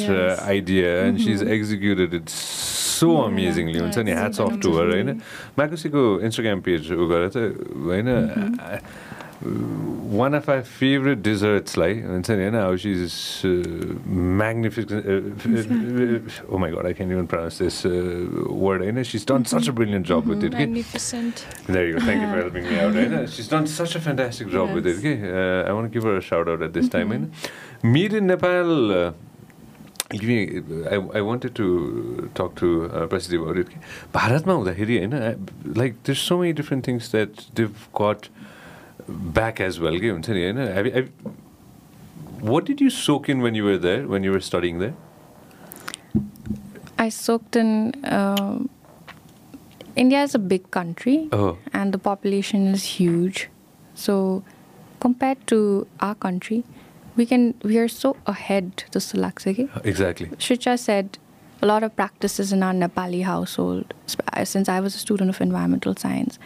So whatever we are doing, it the traditional manama, if we share this knowledge to big countries and big economies, they are the ones who need to make changes. It's not us. And I think we are the best advocates for sustainability, zero waste, because it's all in our culture. Like हाम्रो प- पहिले my grand mom use to चिया छान्ने हुँदैन थियो त्यो मजलिन cloth हुन्छ नि Oh. मलमलको कपडाबाट छान्ने बनाएर छान्ने धेरै कुरा छ एन्ड ऊ पनि लाइक त्यो जमाना त फ्रिज हुँदैन थियो नि त। चिसो पानी के राख्थ्यो एक माटोको भाँडामा। माटोको भाँडामा। चिसो पानी राख्ने कागलाई खाना दिने कुकुर तिहारमा कुकुरलाई वर्सिप गर्ने। सो सबै कुरालाई चाहिँ हामीले हेऱ्यो भने चाहिँ there's so much to learn from Nepal के पिपल त्यो अहिले त्यो अमेरिकावालाहरू. आएको छ नि वी क्रिएटेड यस्तो सस्टेनेबल डिस मेड फ्रम. के अरे लिफ भन्छ त्यो त नेपालमा पहिले. होइन बोतामा खाना त्यो पहिलेदेखि नै थियो नि त। बरु मैले चाहिँ उहाँलाई धेरै सिकाएँ जस्तो लाग्छ उहाँ। एक्ज्याक्टली उताबाट। त्यो उताबाट गेन पनि भयो। सँगसँगै चाहिँ you thought lot of things that we had from here as well होइन? मेरो नेपाल प्रडक्ट्सहरूलाई अझ प्रोत्साहन दिनुको लागि के गर्नुपर्छ जस्तो लाग्छ? वडी you think Yeah, since I'm a bit involved in the business Exactly. side, uh, Made in Nepal was huge, like 20, 20 years ago. We were the largest exporter of uh, garments uh, right after Bangladesh. So, uh, jute was a big thing. Yes. Uh, chappal was a big thing. Rubber tires was a big thing. Carpet. Carpets, Carpets. were Still we huge. are अनि the carpets. wool, woolen, woolen pashmina. Yes, thing pashmina. Was, it was such. Even like खाद्यान्नमा पनि धेरै कुरा थियो that we export है Mm. So all of a sudden uh, these industries closing down is the big thing that is really hampering made in Nepal products really flourish के Mm. even I am closely working with textile अनि हाम्रो जुन खास्टो हुन्छ जुन तिन तहको त्यो blankets हुन्छ इट्स अ लग्जरी रहेछ बाहिर even in India Jaipur where the block printed it's like यो ओढ्यो भने त शीतल हुन्छ हामीलाई गरममा अनि जाडोमा ओढ्यो भने त तातो हुन्छ अनि यो टावल जस्तो पनि युज गर्न मिल्छ because it absorbs everything so can you imagine what potential Nepal has Yeah. if we just focus on reviving the industries भनेर that's the only thing we need to focus on we need to focus on policies तर and law. Policy भन्दा पनि we as a के भन्छ consumer पनि are more attracted towards this हुन्छ नि टिभीमा कमर्सियल्स देख्छ के के okay I need to buy that product भन्ने छ कि। अनि we don't put out trust in products local made products पनि छ। बट शिक्षाले भने अनि Just प्रसिद्धिले adding भने to जस्तो this, होइन।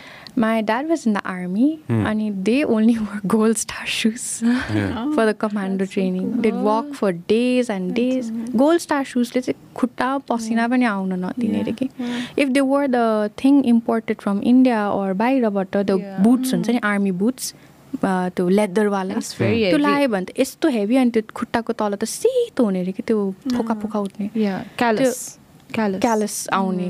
किन गोल्ड स्टार सुज त्यो बेला त्यस्तो थियो भनेपछि त ट्रस्टै भएन कि? अलिकति नेपाली प्रडक्ट्समा हामीले ट्रस्ट चाहिँ गर्नु पर्यो। मैले नि एउटा प्रोजेक्ट गरेर लाइक दिगो प्रणाली भन्ने Oh. चाहिँ it's about creating sustainable systems कि? Oh. एन्ड आई इन्टरभ्युड अनि त्यो नेटवर्किङ चान्सेस अब जस्तै टेक्सटाइलमा भयो we want to produce our own clothes भन्यो। तर द सोर्स मटेरियलदेखि फार्ममादेखि आउने र मटेरियल्सहरू त्यो चाहिँ त्यहाँसम्म जान सक्दैन अब because they all shut down अनि सो त्यो basic even when it comes to farming भयो त्यो पनि इट्स अल कोल्याप्सिङ सो त्यसमा ट्रुली मेड इन नेपाल त के रह्यो जस्तो हुन जान्छ कि? एन्ड त्यसको लागि चाहिँ we need to start supporting त्यही लोकल बिजनेसेस जस्तै नजिकको किराना पसलमा we don't have our own We don't. Nepali products because that's where it should be त्यसमा पो रिफाइन हुँदै it becomes good quality good quality हुँदैमा only export मात्र होइन कि it should be here it should be refined people should be awarded जस्तै uh, अस्ति अनुष्का दिदीसँग कुरा गरिरहेको थियो she is taking this conscious choice of using reusable packaging even though it's a lot more expensive because त्यो भएपछि चाहिँ she is sticking to the values भयो सो एभ्री स्टेपमा चाहिँ कसरी त्यो भ्याल्युज हामीले सपोर्ट गर्न सक्छौँ त्यो गभर्मेन्टले पनि how can they support us like I use the माकुसे भाडो for my makeup brushes right न सो त्यसको लाइफ जुन हुन्छ नि नेपाली प्रडक्ट्सको इट लास्ट होल टाइमसम्म सोचेर बनाएको हुन्छ कि. That's the value of traditional products too and even हाम्रो पाटनमा हेरिटेज वकहरू गर्नुहुने रहेछ अनि I want to want and एउटा टेम्पलमा जाँदा चाहिँ एउटा कार्भिङमा there is a a man and a dog के so it's encouraging us to like look after all the beings so that whole painting or like त्यो के भन्छ एनग्रेभिङहरूमा चाहिँ like let's show compassion to all beings भनेर Mm. छ कि so they developed with that mind set so you know it's like very powerful and it's for everyone no doubt on that आफूले भन्दाखेरि माकुसे भाँडा भन्दाखेरि एभ्री मर्निङ होइन त्यो माकुसेमा चाहिँ एउटा लामो उज आउँछ कि त्यो के अरे चम्चा कि होइन आई युज द्याट चम्चा every morning it's very sustain हो देयर गो ऊ त्यो चम्चा ऊ त्यो Which कपरको one? ऊ त्यो तल त्यो Copper. कपरको Oh, चम्चा छ कि ऊ त्यो सानो यतापट्टि लेफ्ट साइडमा इफ यु सी तल होइन voice coming out because I cannot hear myself. You can't you can't hear yourself. ए हो न एक्स जस्ट डबल चेक त के भएर रहेछ होइन सो त्यो तलको चम्चा होइन such a brilliant fantastic Nice. पहिले त हामी त्यही कपर तामाको भाँडामा त खाना। खान्थ्यो नि आयो छैन? त्यो त्यो It's like ex help out यो ट्राई गरेको छ नि मागुसेको होइन. यो ब्याक त्यो तल त्यो मोस्ट प्रब्ली त्यो किक होला त्यो केही न के भयो अहिले फेरि आएन ओहो यहाँ त हाम्रो त कस्तो खाले हो यो स्टुडियो भन्ने हुन्छ फेरि studio do we have bro. आएन टच गर्दाखेरि चाहिँ आउँछ अँ अहिले चाहिँ भयो भयो Yes. back? Ex, do me a favor त एउटा फेभर के गर भने आज एउटा बिहान एउटा गजबको कार्यक्रम हेऱ्यो कि होइन अ, देखापढीको इन्स्टाग्राम खोल त सिन्स इन्स्टाग्राममै छौ नि तिमी होइन? देखापढी सर्च गर त। There's a channel called Dekhapadhi होइन? It's it's it's fantastic digital platform होइन? If I'm not mistaken digital हो उहाँहरू होइन? अनि हो त्यो सेकेन्ड चाहिँ भिडियो हेरेर अफकोर्स. होइन त्यही त्यही सेकेन्ड भिडियो खोल हो यो चाहिँ होइन? अनि अ, उहाँहरूको नयाँ सो रहेछ कि नयाँ सो हो कि पुरानो आइम नट स्योर होइन तर यो सो चाहिँ द रिटर्निज भनेर रहेछ कि होइन अनि मोस्ट प्रब्लम म जिस्ट मात्र भनिदिन्छु दाजु विदेशबाट फर्केर आउनु भएको रहेछ। होइन उहाँले चाहिँ नेपालमै नै हुन्छ नि होइन एग्रिकल्चर गर्छु भनेर उहाँले चाहिँ जे सिक्नु भएको छ स्किल सेट उहाँले जे सिक्नु भएको थियो होइन मोस्ट प्रब्लली फर्केर आएर चाहिँ उहाँले सुरु गर्नुभएको कि? सो रिटर्निज भनेर चाहिँ यो सो भइरहेको रहेछ होइन। इफ आइएम नट मिस्टेकन यसको लास्ट लास्टमा पुगिसकेपछि चाहिँ त्यो सोको त्यो लोगो पनि आउँछ क्या अरे oh there go the returnees भनेर होइन। Such a fantastic so so कतिजना मान्छे कतिजना साथीहरूले त्यो स्किल सेट सिकि पनि रहनु भएको छ होला होइन? बाहिर कतिजनासँग कति धेरै स्किल सेट छ फर्केर आएर गर्छु भनेर सोचि पनि रहनु भएको छ होला होइन? इन्भाइरोमेन्टको साइडबाट चाहिँ I just want to touch base still touch base on this होइन? इन्भाइरोमेन्टको साइडबाट चाहिँ what are things that we should probably work on back home that can instantly go ahead and make an impact के अनि long term इम्प्याक्टमा पनि a few things if you want to touch base on this both of you and all three of you. So my project, uh, Kopila, uh, Mhm. we're working closely with the uh, coffee producing, trading, Nepalमै grow हुने Yeah. एउटा कम्पनीसँग I've just recently tied up to that company. And being an environmental science student, I want to go to places, identify areas of interest. अनि त्यहाँ school पनि छ तर will teach the local community the people if the kids are interested will teach them about sustainable practices of agriculture अनि अलिकति त्यो scientific हुन्छ नि I'm going to more detail like soil fine. Testing गरिदिने अब यसमा म्यान्युर अनि फर्टिलाइजर्सहरू आफै सकेसम्म बनाउने त्यो गऱ्यो भने चाहिँ if we teach them those kind of skills and if we help them in that kind of resources we will help them come out of there एउटा साइकल हुन्छ नि हो त्यो बच्चा अब त्यही मात्रै भएन they have a chance of exporting the coffee beans as well. Hmm. Hmm. So with this project, I'm trying to incorporate my environmental science background, hmm. history study, as well into this project. And most of the areas that I'm targeting mm. is uh, people who have been affected by some kind of natural disaster, environment related. The Lidi thing Boniko, and it was affected by a landslide. Mm. And right now also it's every year a recurring circuit. Just like Shricha said, there's so much of heavy rainfall and the soil the deforestationले गर्दाखेरि पनि the top soil is getting eroded agriculture भइरहेको छैन uh, पहिरो गइरहेको छ many we don't look at the human aspects of climate change अनि the changes that are happening not only in earth but people are getting affected so for my thing was whatever I learned in the textbooks, I want to apply it to people and Yeah. their livelihoods, Yeah. their lifestyle.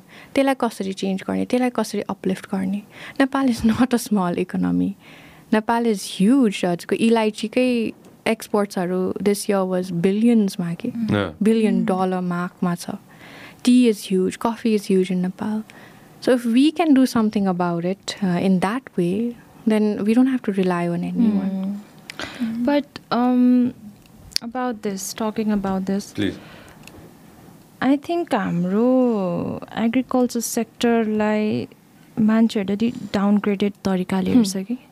फार्मर्सहरूको do you think they get they have a reputation in society मान्छेहरूले के गरेर हेर्छ भन्दाखेरि अलिकति तल्लो लेभलको भनेर त्यसरी पर्सेप्सन राख्छ नि त। अनि अघि अघि भर्खर देखाएको यो भिडियो द रिटर्निज होइन? अब त्यो कस्तो छ भने नेपालमा यो एग्रिकल्चर साइड जुन छ नि मान्छेहरूले नबुझेको। इफ यु सी अहिले नेपालमा एकदम हाइपटप भएको के छ?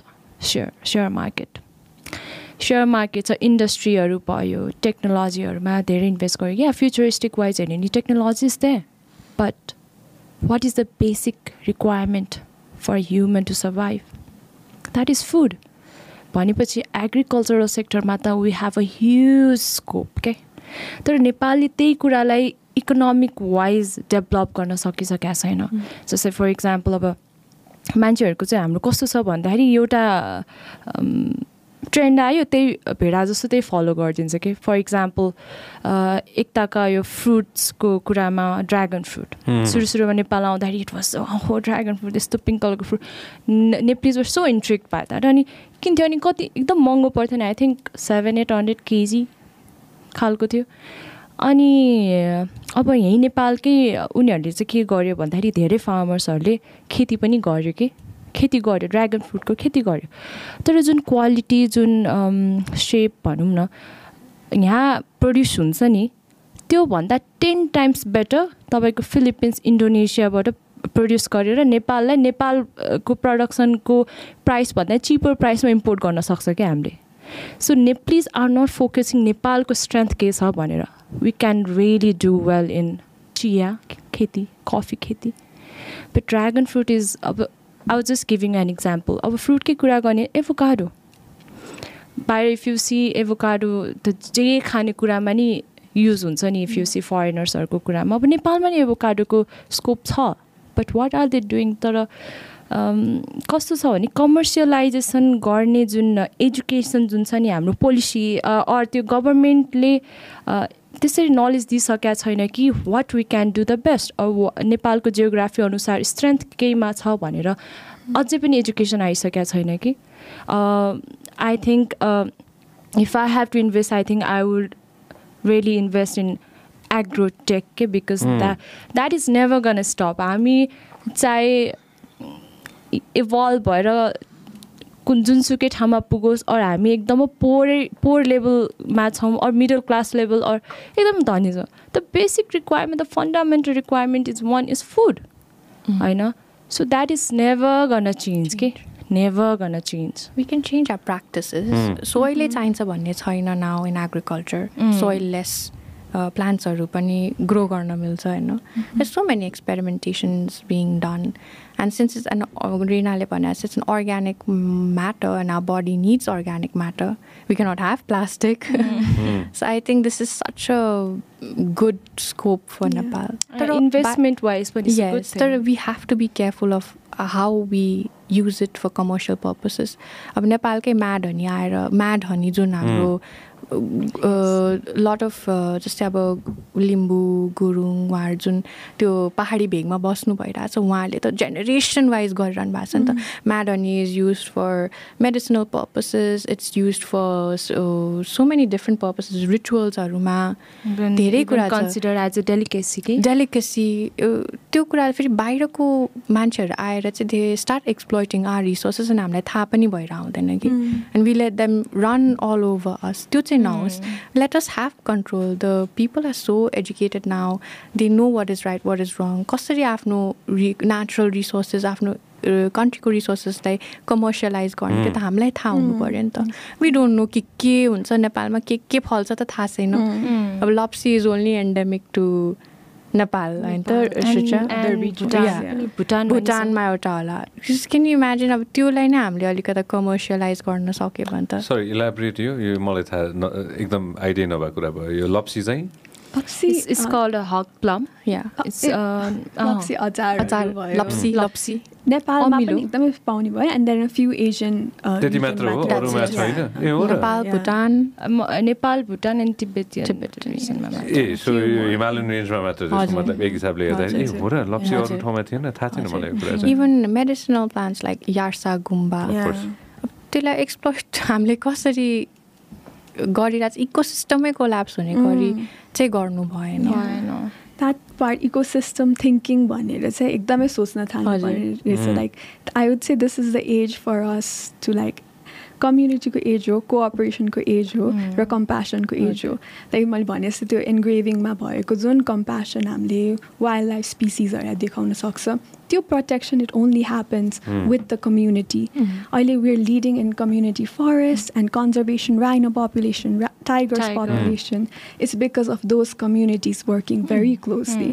So every day मा हामी चाहिँ के गर्न सक्छ भन्दा चाहिँ इकोनोमी चाहिँ सोच्नुपर्छ यस तर सोसल अन्टरप्रेनरसिप भन्छ नि let's put the social part in front and then think about economy भनेर जस्तो लाग्छ मलाई चाहिँ because all at all of a sudden then we're thinking and planning for अरू आउने जेनेरेसन्स नट एउटा अहिले कसरी सर्भाइभ हुने मात्रमा फोकस नगरिकन we are daring to like think about a longer term and that is very important अनि climate चेन्जको कुरामा चाहिँ अब जस्तै क्लाइमेट चेन्ज भनेको जोड आ जस्तै भयो तर सिक्स एक्सटिङ्सन भनेर हुन्छ which is mass animal mass extinction भइरहेको छ एनिमल्सहरू त्यो चाहिँ अर्गन फेलियर भयो जस्तै भयो सो त्यो इकोसिस्टमै कोल्याप्स भएपछि चाहिँ it's very a lot more dangerous भन्छ कि सो त्यो protection let nature heal like हामीले के. गर्नुपर्छ भन्दा let nature thrive that's the best solution Our country is at the forefront of Yeah. tackling climate change. के It's Yeah. carbon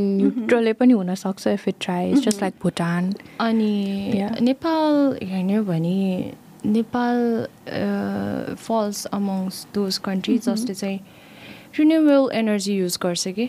नेपालको main source of energy के हो त? Hydro power but if you see Japan or other many countries they have this nuclear power plant होइन nuclear power plant कस्तो atomic atoms and everything कस्तो dangerous हो नि त त्यो? नेपालको मेन भनेको हाइड्रो हाइड्रो भइहाल्यो त्यसपछि विन्ड सोर्स पनि छ क्यारे. अनि एकदम कम पर्सेन्टेज मात्रै हो पेट्रोलियम एनर्जीमा रिलाइ गर्ने नत्र is all water and wind so that is a good part about it किनभने यस्तो ठुल्ठुलो कन्ट्रीहरू जुन छ they are running in this nuclear power plant के? होइन? देयर इज दिस अब क्याटास्ट्रोफी हिस्ट्रीमा हेर्ने भने जापानमै हो जस्तो लाग्यो आई थिङ्क हो सी कस्तो नराम्रो impact पारेछ radio active power use Radiation गर्यो। तर त्यो एटम्सहरूलाई आफ्टर युजिङ इट त्यो by प्रडक्टलाई they cannot store anywhere. You have to store it in containers for thousands of years. We don't have to go through all that. त्यो रेडिएसनले कस्तो Effect गर्छ even the animals are mutating रे के Yes. त्यस्तो असर पारेछ नि त। सो या हजुरले भनेको I got the name again I very bad Fukushima, Fukushima uh, disaster भन्छ Yes. त्यसलाई होइन because of the tsunami as well as the earthquake that's why that happened होइन तर त्योभन्दा नि अगाडिको चाहिँ चिर्नोबल भन्ने छ होइन चिर्नोबलले Yes, I was talking चाहिँ act- Chernobyl. about that खासमा चिर्नोबलले चाहिँ चिर्नोबलको डिजास्टर पछि चाहिँ हामीले रियलाइज गऱ्यौँ कि कति धेरै चाहिँ इम्प्याक्ट हुँदो रहेछ भनेर होइन. And like you just said हुन्छ नि to we have to store it and we can really use it at the. Moment obviously Bill Gates is trying to use all the things that have come out होइन Bill Gates and the Bill and Melinda Gates फाउन्डेसनले चाहिँ प्रयास गर्दैछ to get out energy from the reuse radio active materials तर अब त्यसको लागि पनि it's take generations होइन हाम्रोमा चाहिँ obviously like you said hydro power is definitely an option अब यसको हजारवटा लामो कन्भर्सेसन हुनसक्छ it's it's not the obviously it's better than uh, a lot of other things but it's not the best because it's going to impact the environment Yeah. होइन Yes. Hydro power dam बनाउनुको लागि हामीले इन्भाइरोमेन्टलाई. खोला नाला र त्यसको छेउछाउको सराउन्डिङलाई I'm sure you flooding. Would be. Able to Yeah. This. Better होइन फ्लडिङ हुन्छ हुन्छ so many different Yeah. Disasters त्यसले पनि निम्त्याउँछ होइन सो त्यो पनि it's not the best but what we are using is अब that's the only option that we have I think अब नेचरकै कुरा गर्ने हो भने कन्जर्भेसनको कुरा गर्ने हो भने तपाईँले नेचुरल स्टेट जुन छ त्यसलाई अलिकति मोडिफाई गर्यो भने that is gonna hamper anyway only solution what I see is जति पनि हामीले मोडिफाई मोडिफिकेसन गर्छ या टेक्नोलोजी ल्याउँछ त्यो टेक्नोलोजी मध्येमा सबभन्दा लिस्ट केले असर पार्छ त्यो चुज गर्ने हो कि? होइन? If you we cannot live without technology गर्नै पर्छ हुनै. पर्छ होइन तर त्यहीबाट पनि लिस्ट इफेक्ट हुने त्यो चुज गर्यो भने that is I think wise. I think I use the word working with nature because nature, we're not here to save nature. I think the narrative is very old conservation style. Ki, let's go protect nature. भन्ने. Because we're the ones who need protection. Nature is like, नहोस्, is- she's going to keep thriving. And uh, so त्यो mindset चाहिँ shift गर्नुपर्ने रहेछ हामीले कि um, let's start thinking of working with nature because even if climate change मा it gets very grim कि like oh my god के हुन लाग्छ if there's flooding everywhere तर मैले एउटा पढेको कन्सेप्टमा चाहिँ it's about embracing those changes अब त्यो फ्लडिङको टाइममा पनि how are we more resilient अनि त्यसमा चाहिँ आउँछ एग्रिकल्चर एस्पेक्ट कि we we become resilient by focusing on locals so locally हामीले अब सिटिजमा पनि अब फुड प्लान्ट गऱ्यो सबै वेजहरू डिजास्टरको लागि प्लान गऱ्यो त्यो भयो भने चाहिँ as a community we're already strong Yeah. And we don't need to keep relying on different donations होस् या डिजास्टर हुँदा केही आउँछ भनेर. So it's definitely local power indigenous नलेजहरू युटिलाइज गर्ने.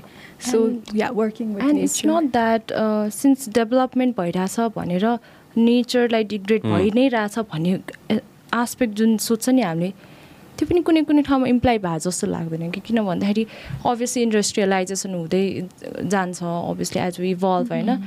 तर at the same time we can take it together रहेछ कि बिकज स्विजरल्यान्ड यस्तो राम्रो ठाउँ छ त्यस्तो राम्रो ठाउँ छ त्यो वरिपरि लाइक घरै घर छ घरै घर छ वरिपरि तर बिचमा मजाले मकै उमारिदिएछ अब त्यही ठाउँ हेर्नलाई मान्छेले कति पे गरेर जान्छ। So it's a develop country than Nepal right तर त्यस्तो अर्बन एरियामा बिचमा मकैको बारी छ क्या. त्यसरी पनि लगिरहेको छ मान्छेले। अब हाम्रो नेपालको कन्टेक्समा हेर्ने पनि त जियोग्राफिकल साइट हेर्ने भने वी हेभ रियली गुड के?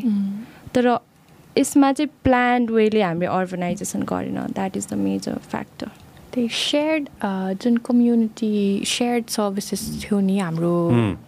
जस्तै घरमा पनि बिचमा कोर्ट यार्ड हुनु फर एयर फ्लो गरम नहोस्। एसी चाहिँ थिएन त्यो बेला। फ्यान थिएन इलेक्ट्रिसिटी थिएन। How to keep it cool भनेपछि अब कोर्ट यार्ड्स बिचमा एउटा प्लान्ट जस्तो उमारेपछि the is more oxygen coming in you you breathe fresh air अनि इभन त्यो पार्टी पौवाहरू सेड स्पेस भयो। नि त it's not like just for one person to sit you can sit in a community group yeah exactly. so yeah.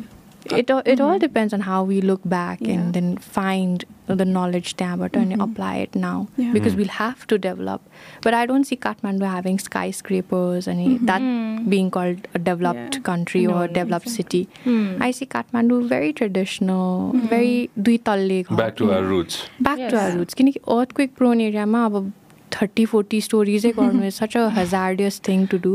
Risk prone एरियामा यो building like anything crazy भइरहेछ अहिले त काठमाडौँमा and just if you go back to roots it's better for us it's more Also, safer yeah. With the streets को कुरामा पनि भयो Mm. like we need walkable streets. Streets is for everyone. त्यो ललितपुरमा छ नि एउटा डगको फुटप्रिन्ट्स भयो त्यो पनि हराइसक्यो अहिले लाइक त्यो भयो त्यस्तो खालको it every time you're walking you're realizing it's not just us it's for people to walk it's for Walk. People to sell as well so it should be be more inclusive. Exactly. and that is development in my eyes too. Economy thrive you know, sakne mm-hmm. we're taking it slow because that's one of the critical things. Mm-hmm. ki carbon emissions ko kura mm-hmm. garda. It's time to take it slow and listen more to nature mm. त्यही त्यो ढुङ्गे धाराहरू भयो शिक्षाले भने जस्तै त्यो हाम्रो इरिगेसनदेखि लिएर हाम्रो कम्युनिटीमा वाटर सप्लाई गर्ने जुन टेक्नोलोजी थियो that was more advance than anything people come and look at नेपालको ढुङ्गे. धाराहरू। वाउ वाउ भन्नुहुन्छ कि. अब एक्ट फर्स्ट जुन काठमाडौँमा छ सच अ भ्याली हो तर त्यसलाई ठाउँ ठाउँमा पुऱ्याउनु त गाह्रो भयो नि त। त्यही पनि त्यो बिल्ड सच नेटवर्क्स त्यो. प्रेसरलाई नै डाइभर्ट गरेर you send to different areas के? सो द्याट्स फेसिनेटिङ अल्सो त्यो ढुङ्गे धारामा चाहिँ मङ्गुस अनि टाटपोल अनि स्नेकको हुने रहेछ त्यो figure and that shows like कि जब मङ्गुसले आई मिन जब स्नेकले चाहिँ wait I forget the Toad. Toad like स्नेकले चाहिँ फ्रगलाई खान- चेज गर्छ अँ। मङ्गुसले गर्दा त्यो गर्दा चाहिँ ड्रेनेज खुल्ने खुल्ने। So it's a constant reminder कि that's how the ecosystem works so keep it that way त्यही भएर नागलाई पहिला पूजा पूजा गर। गर yeah. Yeah. it's Very just fascinating to look at our valleys and our पहिले cities. पहिलेको बच्चा बेलामा भन्ने थियो नि भ्यागुताको बे भयो पानी पर्छ अर समथिङ समथिङ यस्तो के भन्थ्यो नि? सो इट्स अल रिलेटेड रहेछ कि? इफ यु साइन्टिफिकली हेर्ने हो भने एभ्रिथिङ इज रिलेटेड लाइक उसले भनेको छ पहिले पहिले बिचमा स्पेस राखेर त्यहाँ तुलसी किन रोप्छ त? तुलसीको पनि साइन्टिफिक रिजन छ. अब मान्छे मर्दा शङ्ख बजाउँछ हाम्रो। त्यसको पनि साइन्टिफिक त्यस्तो पनि साइन्टिफिक रिजन छ। सिम्पलेस्ट सिम्पलेस्ट कुरा के अरे खाना खानु अगाडि हात धुने होइन अथवा घरभित्र छिर्दाखेरि चाहिँ चप्पल चप्पल खुवालेर हात धोएर चाहिँ भित्र छिर्ने होइन त्यसको त कोभिडमा थाहा पाइहाल्यो नि mother nature is mother nature is a fantastic fantastic the word is very होइन mother nature knows exactly how to go at and get things in balance. Put things in uh, balance. हुन्छ नि होइन she's gonna go ahead and fix it. She's gonna go ahead and destroy it if she wants होइन अनि त्यो चाहिँ एकदम interesting कुरा हो हामी त we're just playing a part in it. I wanted to म चिनैजनालाई एउटा प्रश्न सोध्छु ल पब्लिक स्पेसमा आइसकेपछि होइन अब लाइफ त चेन्ज भयो नि त। होइन लाइफ इज चेन्ज होइन अघि नै हामीले अफेयर पनि कुरा गर्दै थियौँ नि होइन ह्यान्डल गर्नलाई अफकोर्स त्यो जति प्रिपेयर्ड भए पनि त्यो all of a sudden once you once you become miss Nepal होइन? वाट रियली ह्यापन्स लाइक पब्लिकले हेर्ने थट प्रोसेस त छ एउटा छँदैछ होइन? आफूले चाहिँ त्यसलाई ट्याकल गर्नको लागि चाहिँ लाइक डिफेन्सेसहरू माथि हुन्छ कि कि what goes in your mind like त्यो all of a sudden change भए जस्तो फिल हुन्छ कि आफू जे हो त्यही नै हो भन्ने हुन्छ? मैले अघि भन्नुभयो नि हो। अफेयर कुरा आउँदाखेरि पनि I'm someone who doesn't likes to be in a spotlight or like who is not a not hungry of a fame or something. I had a purpose to come to Miss Nepal अनि um, अब change भन्ने के के भन्ने तर या changes चाहिँ आउँछ तर as a person I haven't change much obviously appearance wise होला grooming स्रुमिङ that is a different part तर एउटा जुन म मेरोभित्र एउटा एथिक्स थियो एउटा मो मोरल थियो नि। मेरो it will never change I don't think it will ever change which ever spot I'm I will be I think it will never change अनि तर एउटा पब्लिक फिगर भइसकेपछि चाहिँ अलिकति प्रेसर केमा पर्ने रहेछ Mm. भन्दाखेरि आफू जति रियल आफ्नो साइडबाट I want to be real as possible तर एज अ सोसाइटी नै because we are the society हामी पनि यो पोजिसनमा नपुग्दाखेरि हामीले पनि कन्सियसली अर अनकन्सियसली पनि कमेन्ट्सहरू गरे होला अर जज गरे होला। Now we are in the same position there is society who expects you to be perfect कि? एक्सपेक्टेसन चाहिँ त्यो। एक्सपेक्टेसन त्यो हुन्छ उहाँहरूको। But at the end of the day we are a normal girl regular girl होइन? अनि म, हामीले सकेसम्म आफ्नो साइडबाट के चेन्जेस ल्याउन सक्छ? What are the good deeds that deeds we gonna provide to the society that's all matter अनि एउटा पब्लिक फिगर भएपछि मान्छेहरू चाहिँ उनीहरूको छुट्टै एउटा बनाइसक्दो रहेछ कि एउटा आफ्नै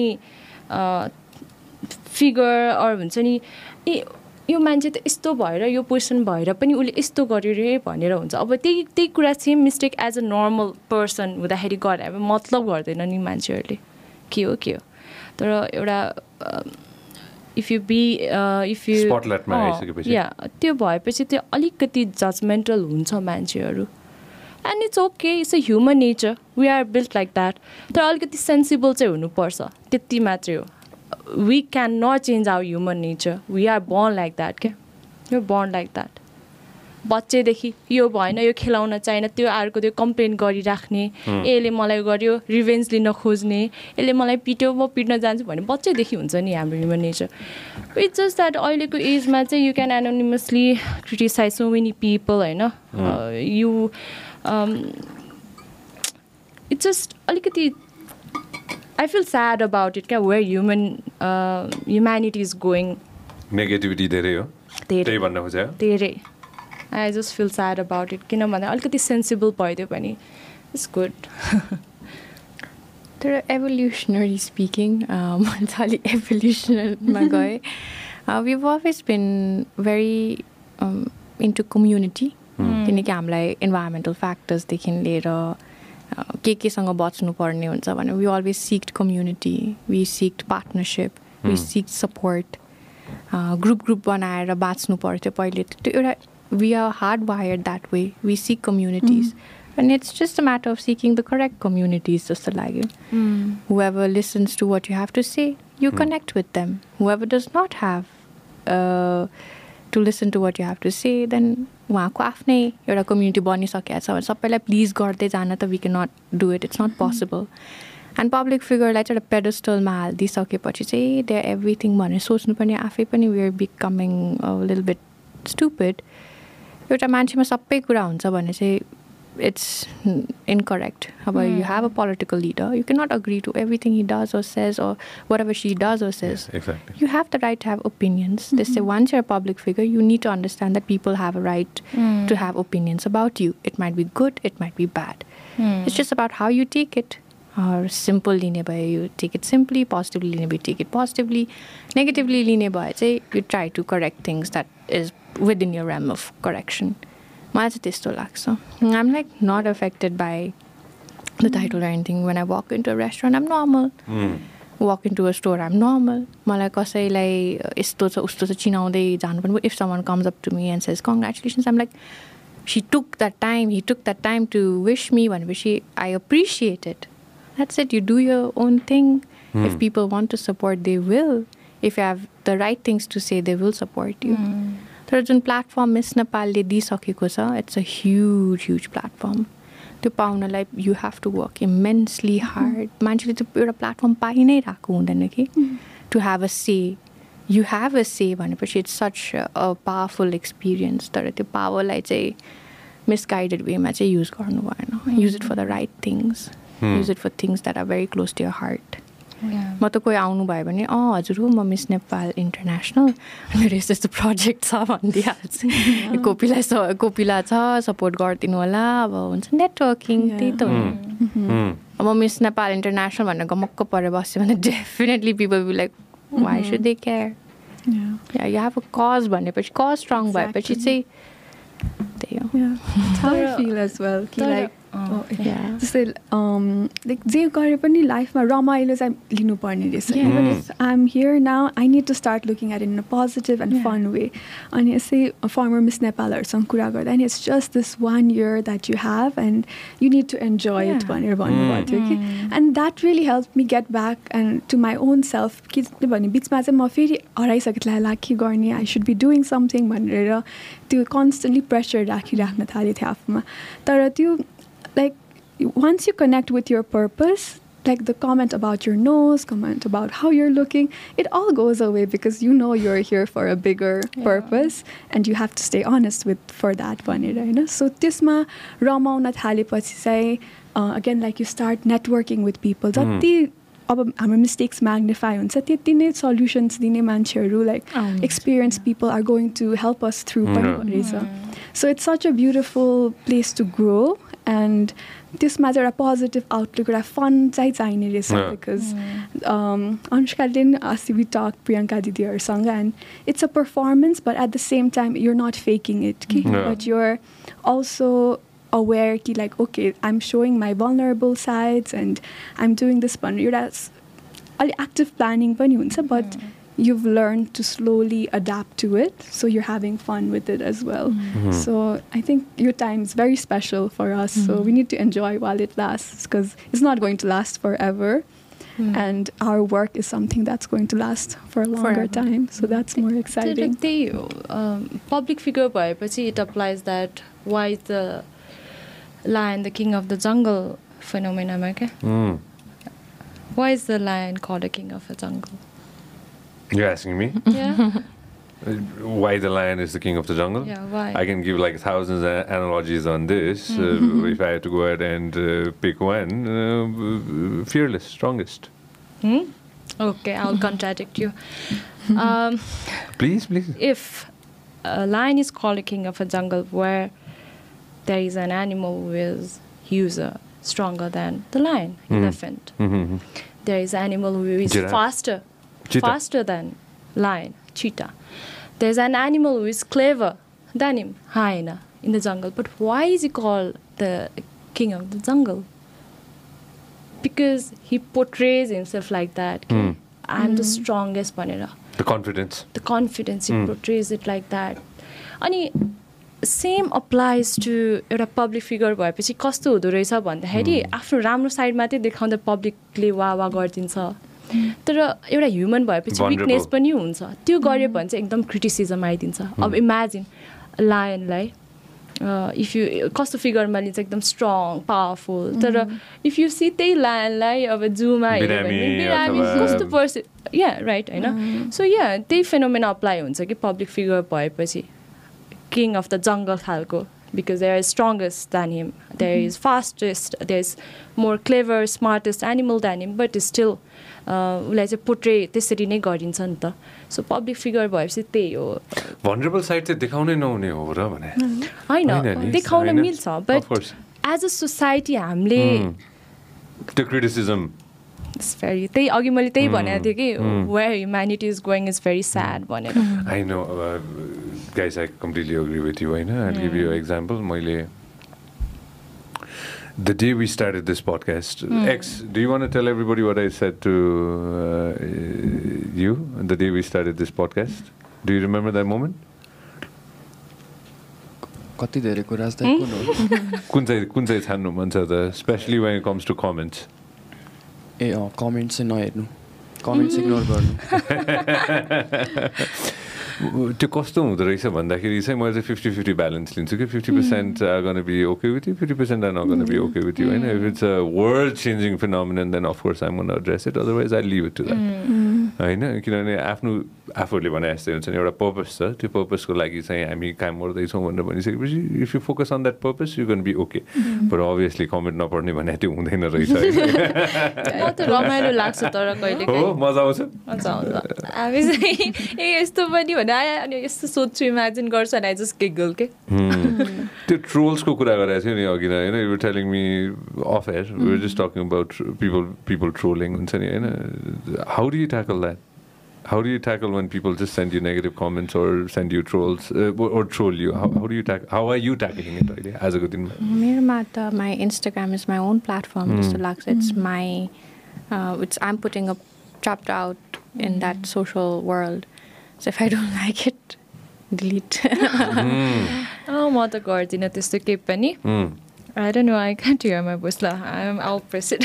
You're out again? Uh, yeah, and I know this, so I'm good now. Okay. Uh, त्यस्तो गर्ने चाहिँ गरेको छैन मैले I think is how you perceive it किन भन्दाखेरि it's just a phase of life it's can go away अब जति एउटा भन्छ नि you can be the ripest sweetest peach in the garden but there always be someone will like oranges Oranges, So always. just be always. you. Comment delete गर that means it letting you affect you भने जस्तो खालको हुन्छ जस्तो लाग्छ मलाई चाहिँ होइन? So I just leave it कि? आई जस्ट लिभ इट मेरो पनि कति ट्रोल्सहरू भएको छ इभन पेजेसहरू खोलाएको छ मेरो अगेन्स्टमा but those are the me.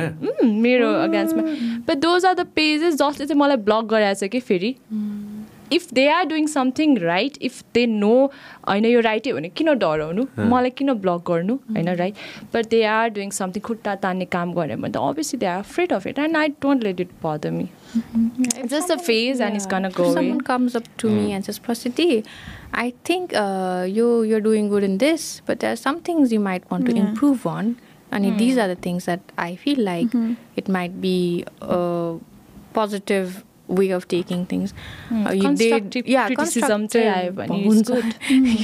you just keyboard but you type everything that you feel like at that particular moment of time your thought process might be something negative होला positive होला अब त्यसलाई चाहिँ मैले एकैचोटि एक्सेप्ट चाहिँ गर्दिनँ the ones on social media फेरि फेरि हेभ यु नोटिस फेरि अब पर्सन जेन्युन पर्सनबाट आयो भने त्यो ब्याड कमेन्टलाई पनि राम्रो लिन मिल्छ। But if you see the comments and you check the profile zero post so it's just fake Hate. Account Hate. हजुर सो हजुर Yeah, when you could use I that time to I spend. have better things to do in life rather than this भने जस्तो त्यही हो अँ, त्यस्तो कमेन्टहरू त अब डिलिट गरेकै ठिक मलाई I like to keep my feed clean I wanted Or to like you respond no to negativity. Yeah no negativity in my feed तर यो कुरा मैले श्रृङ्खला दिएको इन्स्टाग्राममा पनि देखिरहेको हुन्छु उहाँको त फेरि वार भइरहेको हुन्छ कमेन्ट सेक्सनमा अँ, आजकल त उहाँले धेरै कुराहरू त डिलिट पनि गरिदिनु हुँदो रहेछ. त्यही त अब आफ्नो लाइफ हो. हजुर। Mm. Uh, my- उहाँले भन्नुभएको थियो I don't want online misogyny and bullying and. Online Yes. Hate on my page भनेर। I I resonated with it's हो प्लेटफर्म त्यो कुरालाई हामीले अलिकता रिस्पेक्ट तपाईँलाई यति नै प्रब्लम परिरहेको छ भने go to that person right a mail भन्छु म तपाईँबाट this this is why I'm reaching out to. You you should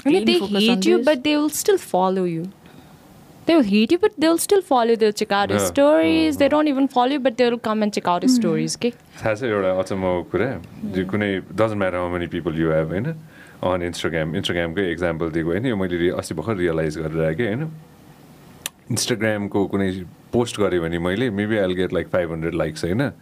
तर मैले स्टोरी पोस्ट गरेँ भने gonna be fifteen hundred views के होइन? They don't want like my story but they definitely want see what the fuck I'm doing हुन्छ नि होइन? So उसले त्यो फलो त गरिरहेछ नि त होइन? मन परे पनि मन नपरे पनि। उसले हेरिरहेछ। यसले के गरिरहेछ भनेर होइन? So they might be your haters but they're definitely gonna follow you because they are so interested in your life they Yes. Want know what you're up to so They- thank I them don't thank you bro thank you girl भन्ने त्यही होइन? सोचेर अगाडि बढ्ने हो मलाई चाहिँ केले चाहिँ लाइक आई। फाइन्ड अलिकति एक्सेप्टेन्स भन्दा चाहिँ मेरो बाबाले एक्चुली भन्नुभयो थियो। Would you rather never trust someone or have your trust broken multiple times भनेर सोधेको थियो कि एन्ड बाबाले चाहिँ he said he would rather have his trust broken multiple times than not being able to trust पनि and I think it's a such a beautiful approach in Mm. Life कि like if we keep walls up then how are we ever going to connect होइन त्यो एउटा vulnerability त चाहिने रहेछ एकअर्कामा so whenever someone saying hurtful to एउटा मोमेन्टमा you need to like like killing with kindness पनि भन्छ तर you need to start thinking अलिक compassionately. उसको पनि त केही struggle भएर होला so may he find like or may them find like peace भन्ने खालको एउटा चाहिँ राखेपछि चाहिँ इट बिकम्स कि okay we're all struggling in our own ways sad that he chose or they chose to put that feet forward जस्तै. भयो तर पनि yeah you need to have like okay केही भइरहेको छ you can't wish ill upon them as well.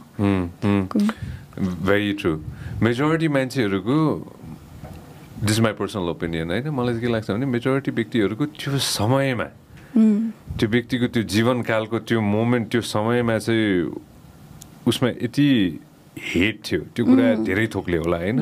Experience कम भएर होला होइन? धेरै थोकले होला उसको त्यो जीवनमा के बितिरह होला होइन? उसले त्यो मेसेज पठाइदियो। अथवा उसले त्यो कुरा भनिदियो होइन? केही वर्ष बित्ला केही दशक बित्ला त्यो व्यक्ति त्यही व्यक्ति रहँदैन कि? मेजोरिटीमा चाहिँ। किनभने कोही व्यक्ति जन्मिँदाखेरि म ऊ त्यो व्यक्तिलाई चाहिँ चित्त दुखाउने कुरा गर्छु भनेर जन्मिँदैन नि त होइन? त्यो सिचुएसन र सर्कमस्टान्सले त्यो व्यक्तिलाई त्यस्तो बनाउँछ जस्तो लाग्छ कि?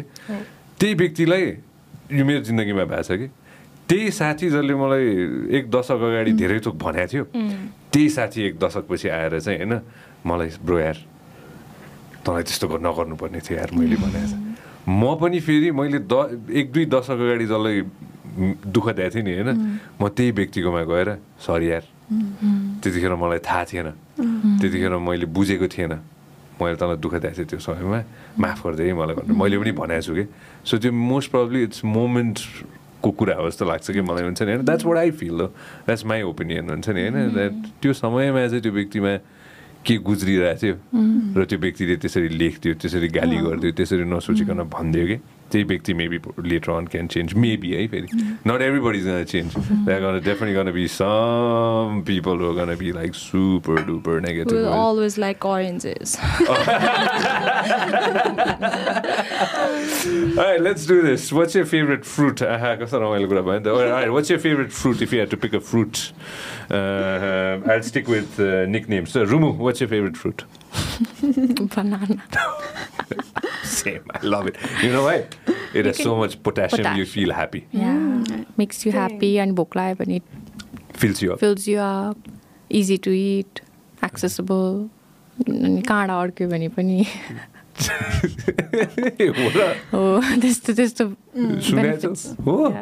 Yeah. Yeah. What's your favorite fruit? I'm sorry, Reena, Diti, but it's oranges. Oranges. really love it, especially that, that was winter a time. metaphor. सुन्तला होइन सुन्तला खान कम मजा आउँछ जाडो महिनामा होइन or or are there, nuts. you can be the ripest, sweetest orange, but there's someone someone who will always like peaches. How about you, uh, बाबु बाबुको फेभरेट के हो नि? so there is this f- uh, fruit. It's a very recent one, oh. Monstera भन्ने fruit छ कि Have you heard about it? Uh, हामी खोज्छौँ नि के हो यो एमओएनएसटिआरए Is it orange? No. Google Google Google it. Google it x So, um, so it tastes like a combination of a pineapple and mango combine yeah, मलाई चाहिँ त्यस्तो taste साँच्चीकै नै आएको थियो सो माई रिसेन्ट अब रिसेन्ट नै या this is the one Oh, Salifa. Monstera. No, it's not पाउँथ्यो? Salifa. Salifa is a sugar apple. Oh, This okay. is Monstera. Actually यो होम ग्रोन प्लान्टमा फल्छ मा- धेरै नेपालीहरूलाई थाहा छैन यो नेपालमा पनि हुन्छ कि घरमा यो- यो? घरमै हुन्छ have you seen this plant I think it should be in यो अफिस पनि होला आई डोन्ट नो सो यो खान मिल्छ? यस मलाई थाहा थिएन त यो खान मिल्छ भनेर। मतलब थाहा छ त मलाई यो त। मोन्स्टेरा कसरी खाने? कसरी त्यो छोडाउने नो खासमा यो टिप्दाखेरि हुन त बोटमा पनि पाक्न मिल्छ बट बोटबाट टिपेर राख्यो भने पनि आफै पाक्छ अनि पाकेको कतिखेर थाहा हुन्छ भन्दाखेरि त्यो स्केल स्केल जस्तो छ नि उम्, आफै मकैको दाना सो फुत्केर निस्किन्छ कि? अनि भित्रको त्यो सेतो सेतो गुदियाहरू चाहिँ खाने हो। त्यो भित्रवाला चाहिँ। And if you eat eat before it's ripe निस्कन एकदम घाँटी चिलाउने हुन्छ। So it can be poisonous पनि। सो पाकेपछि मात्रै खाने हो यो चाहिँ। So it's monstera deliciosa or something it taste amazing pineapple म्याङ्गोको combination जस्तै हुन्छ। मैले एकचोटि खाएको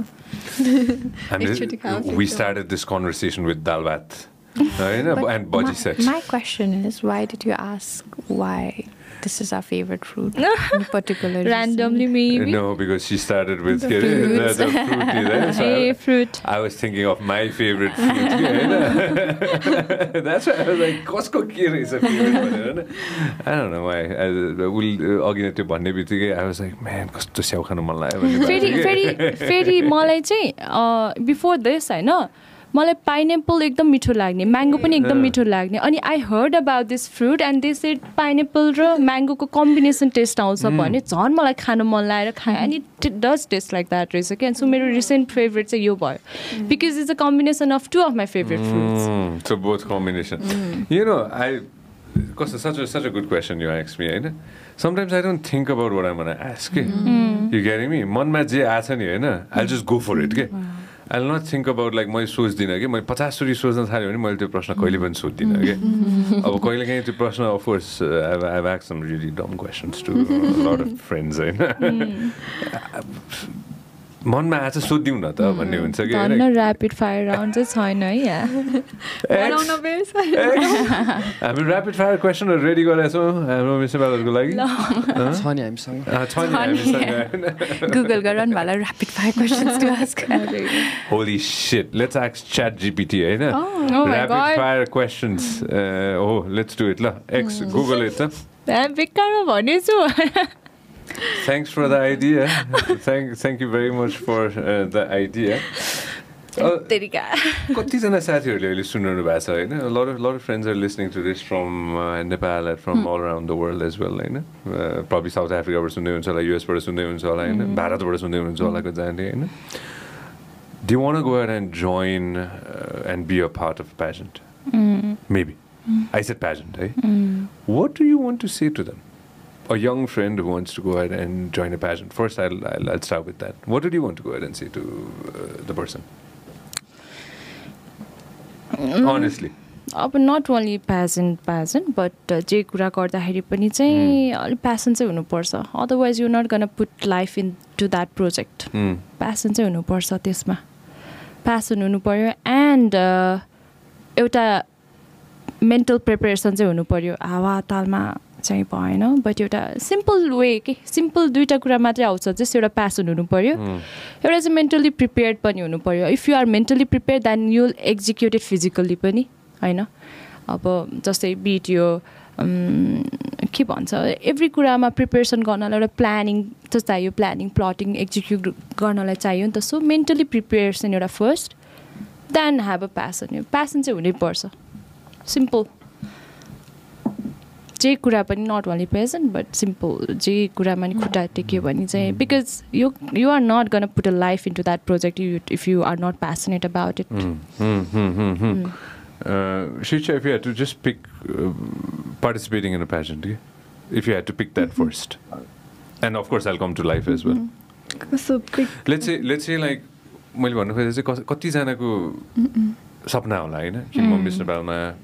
मिस नेपाललाई इक्जाम्पल दिएको मैले होइन? आल आल पार्टिसिपेट भनेर होइन? धेरै यङ उमेरदेखि सोचिरहनु भएको छ होला होइन?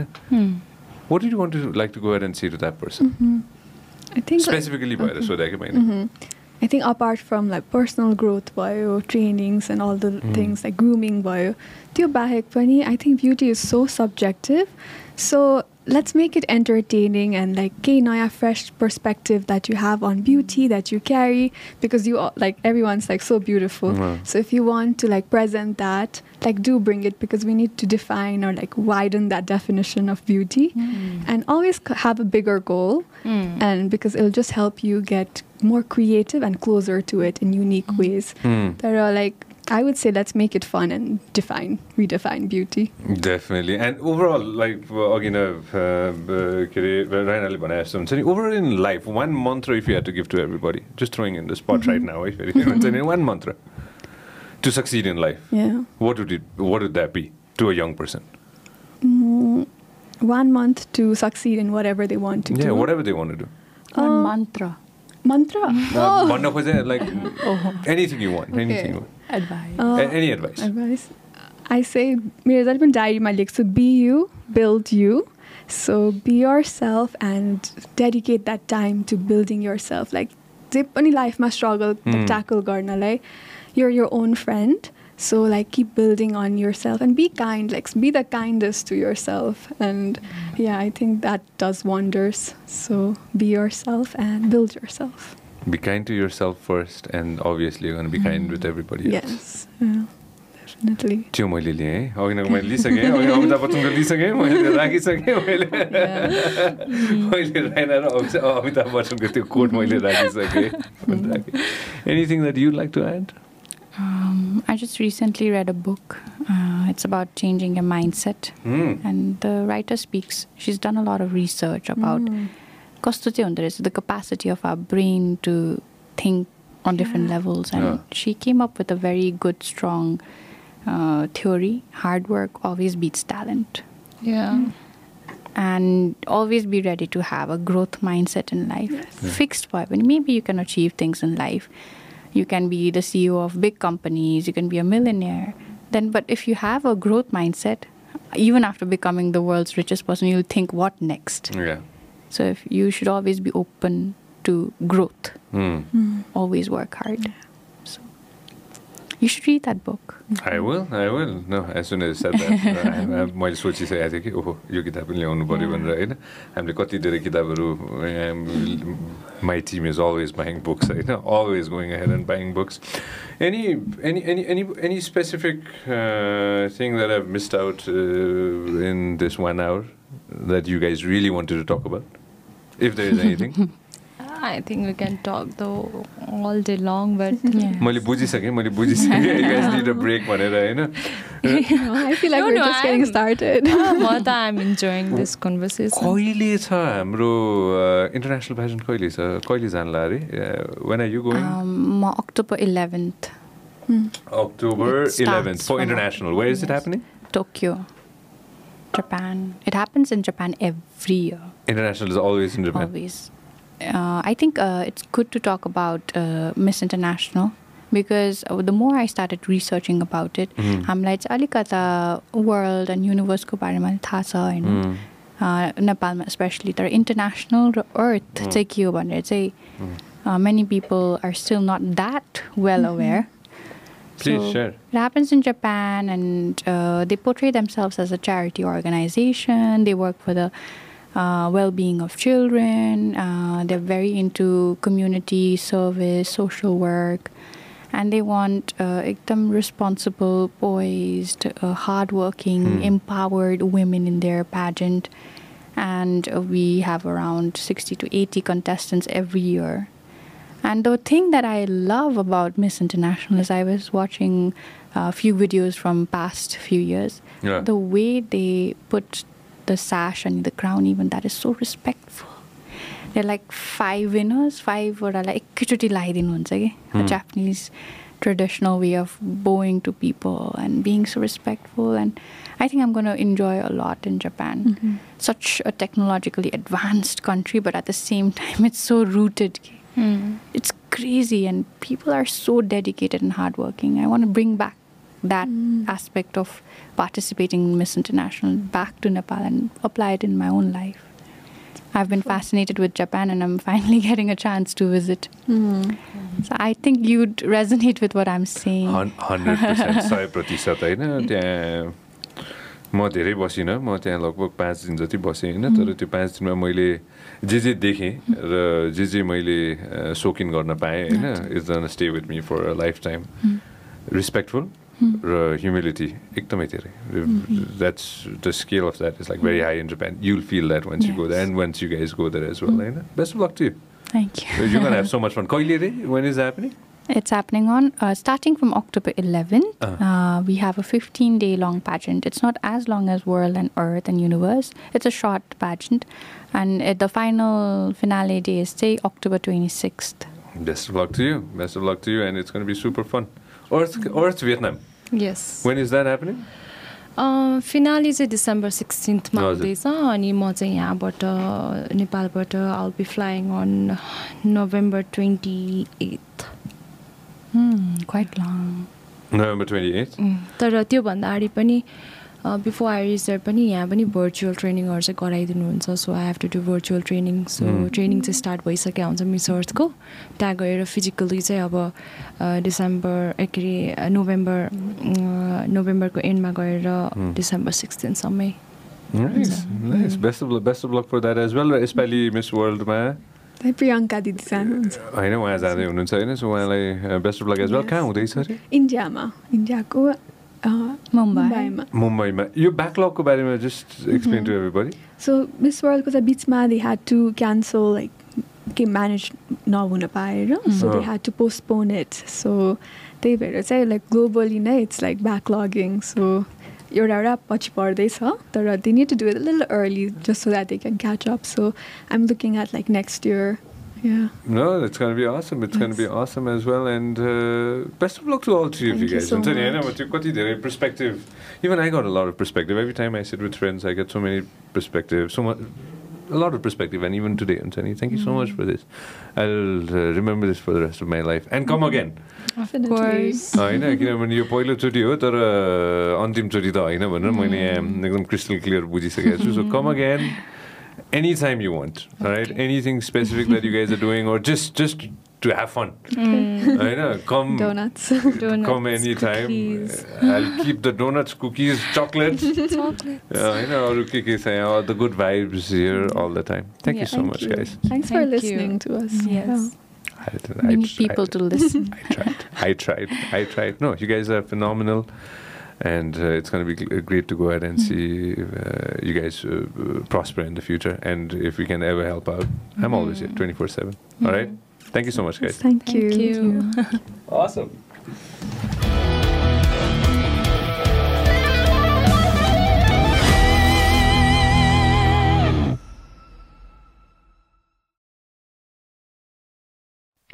This program is brought to you by Vyas Studios.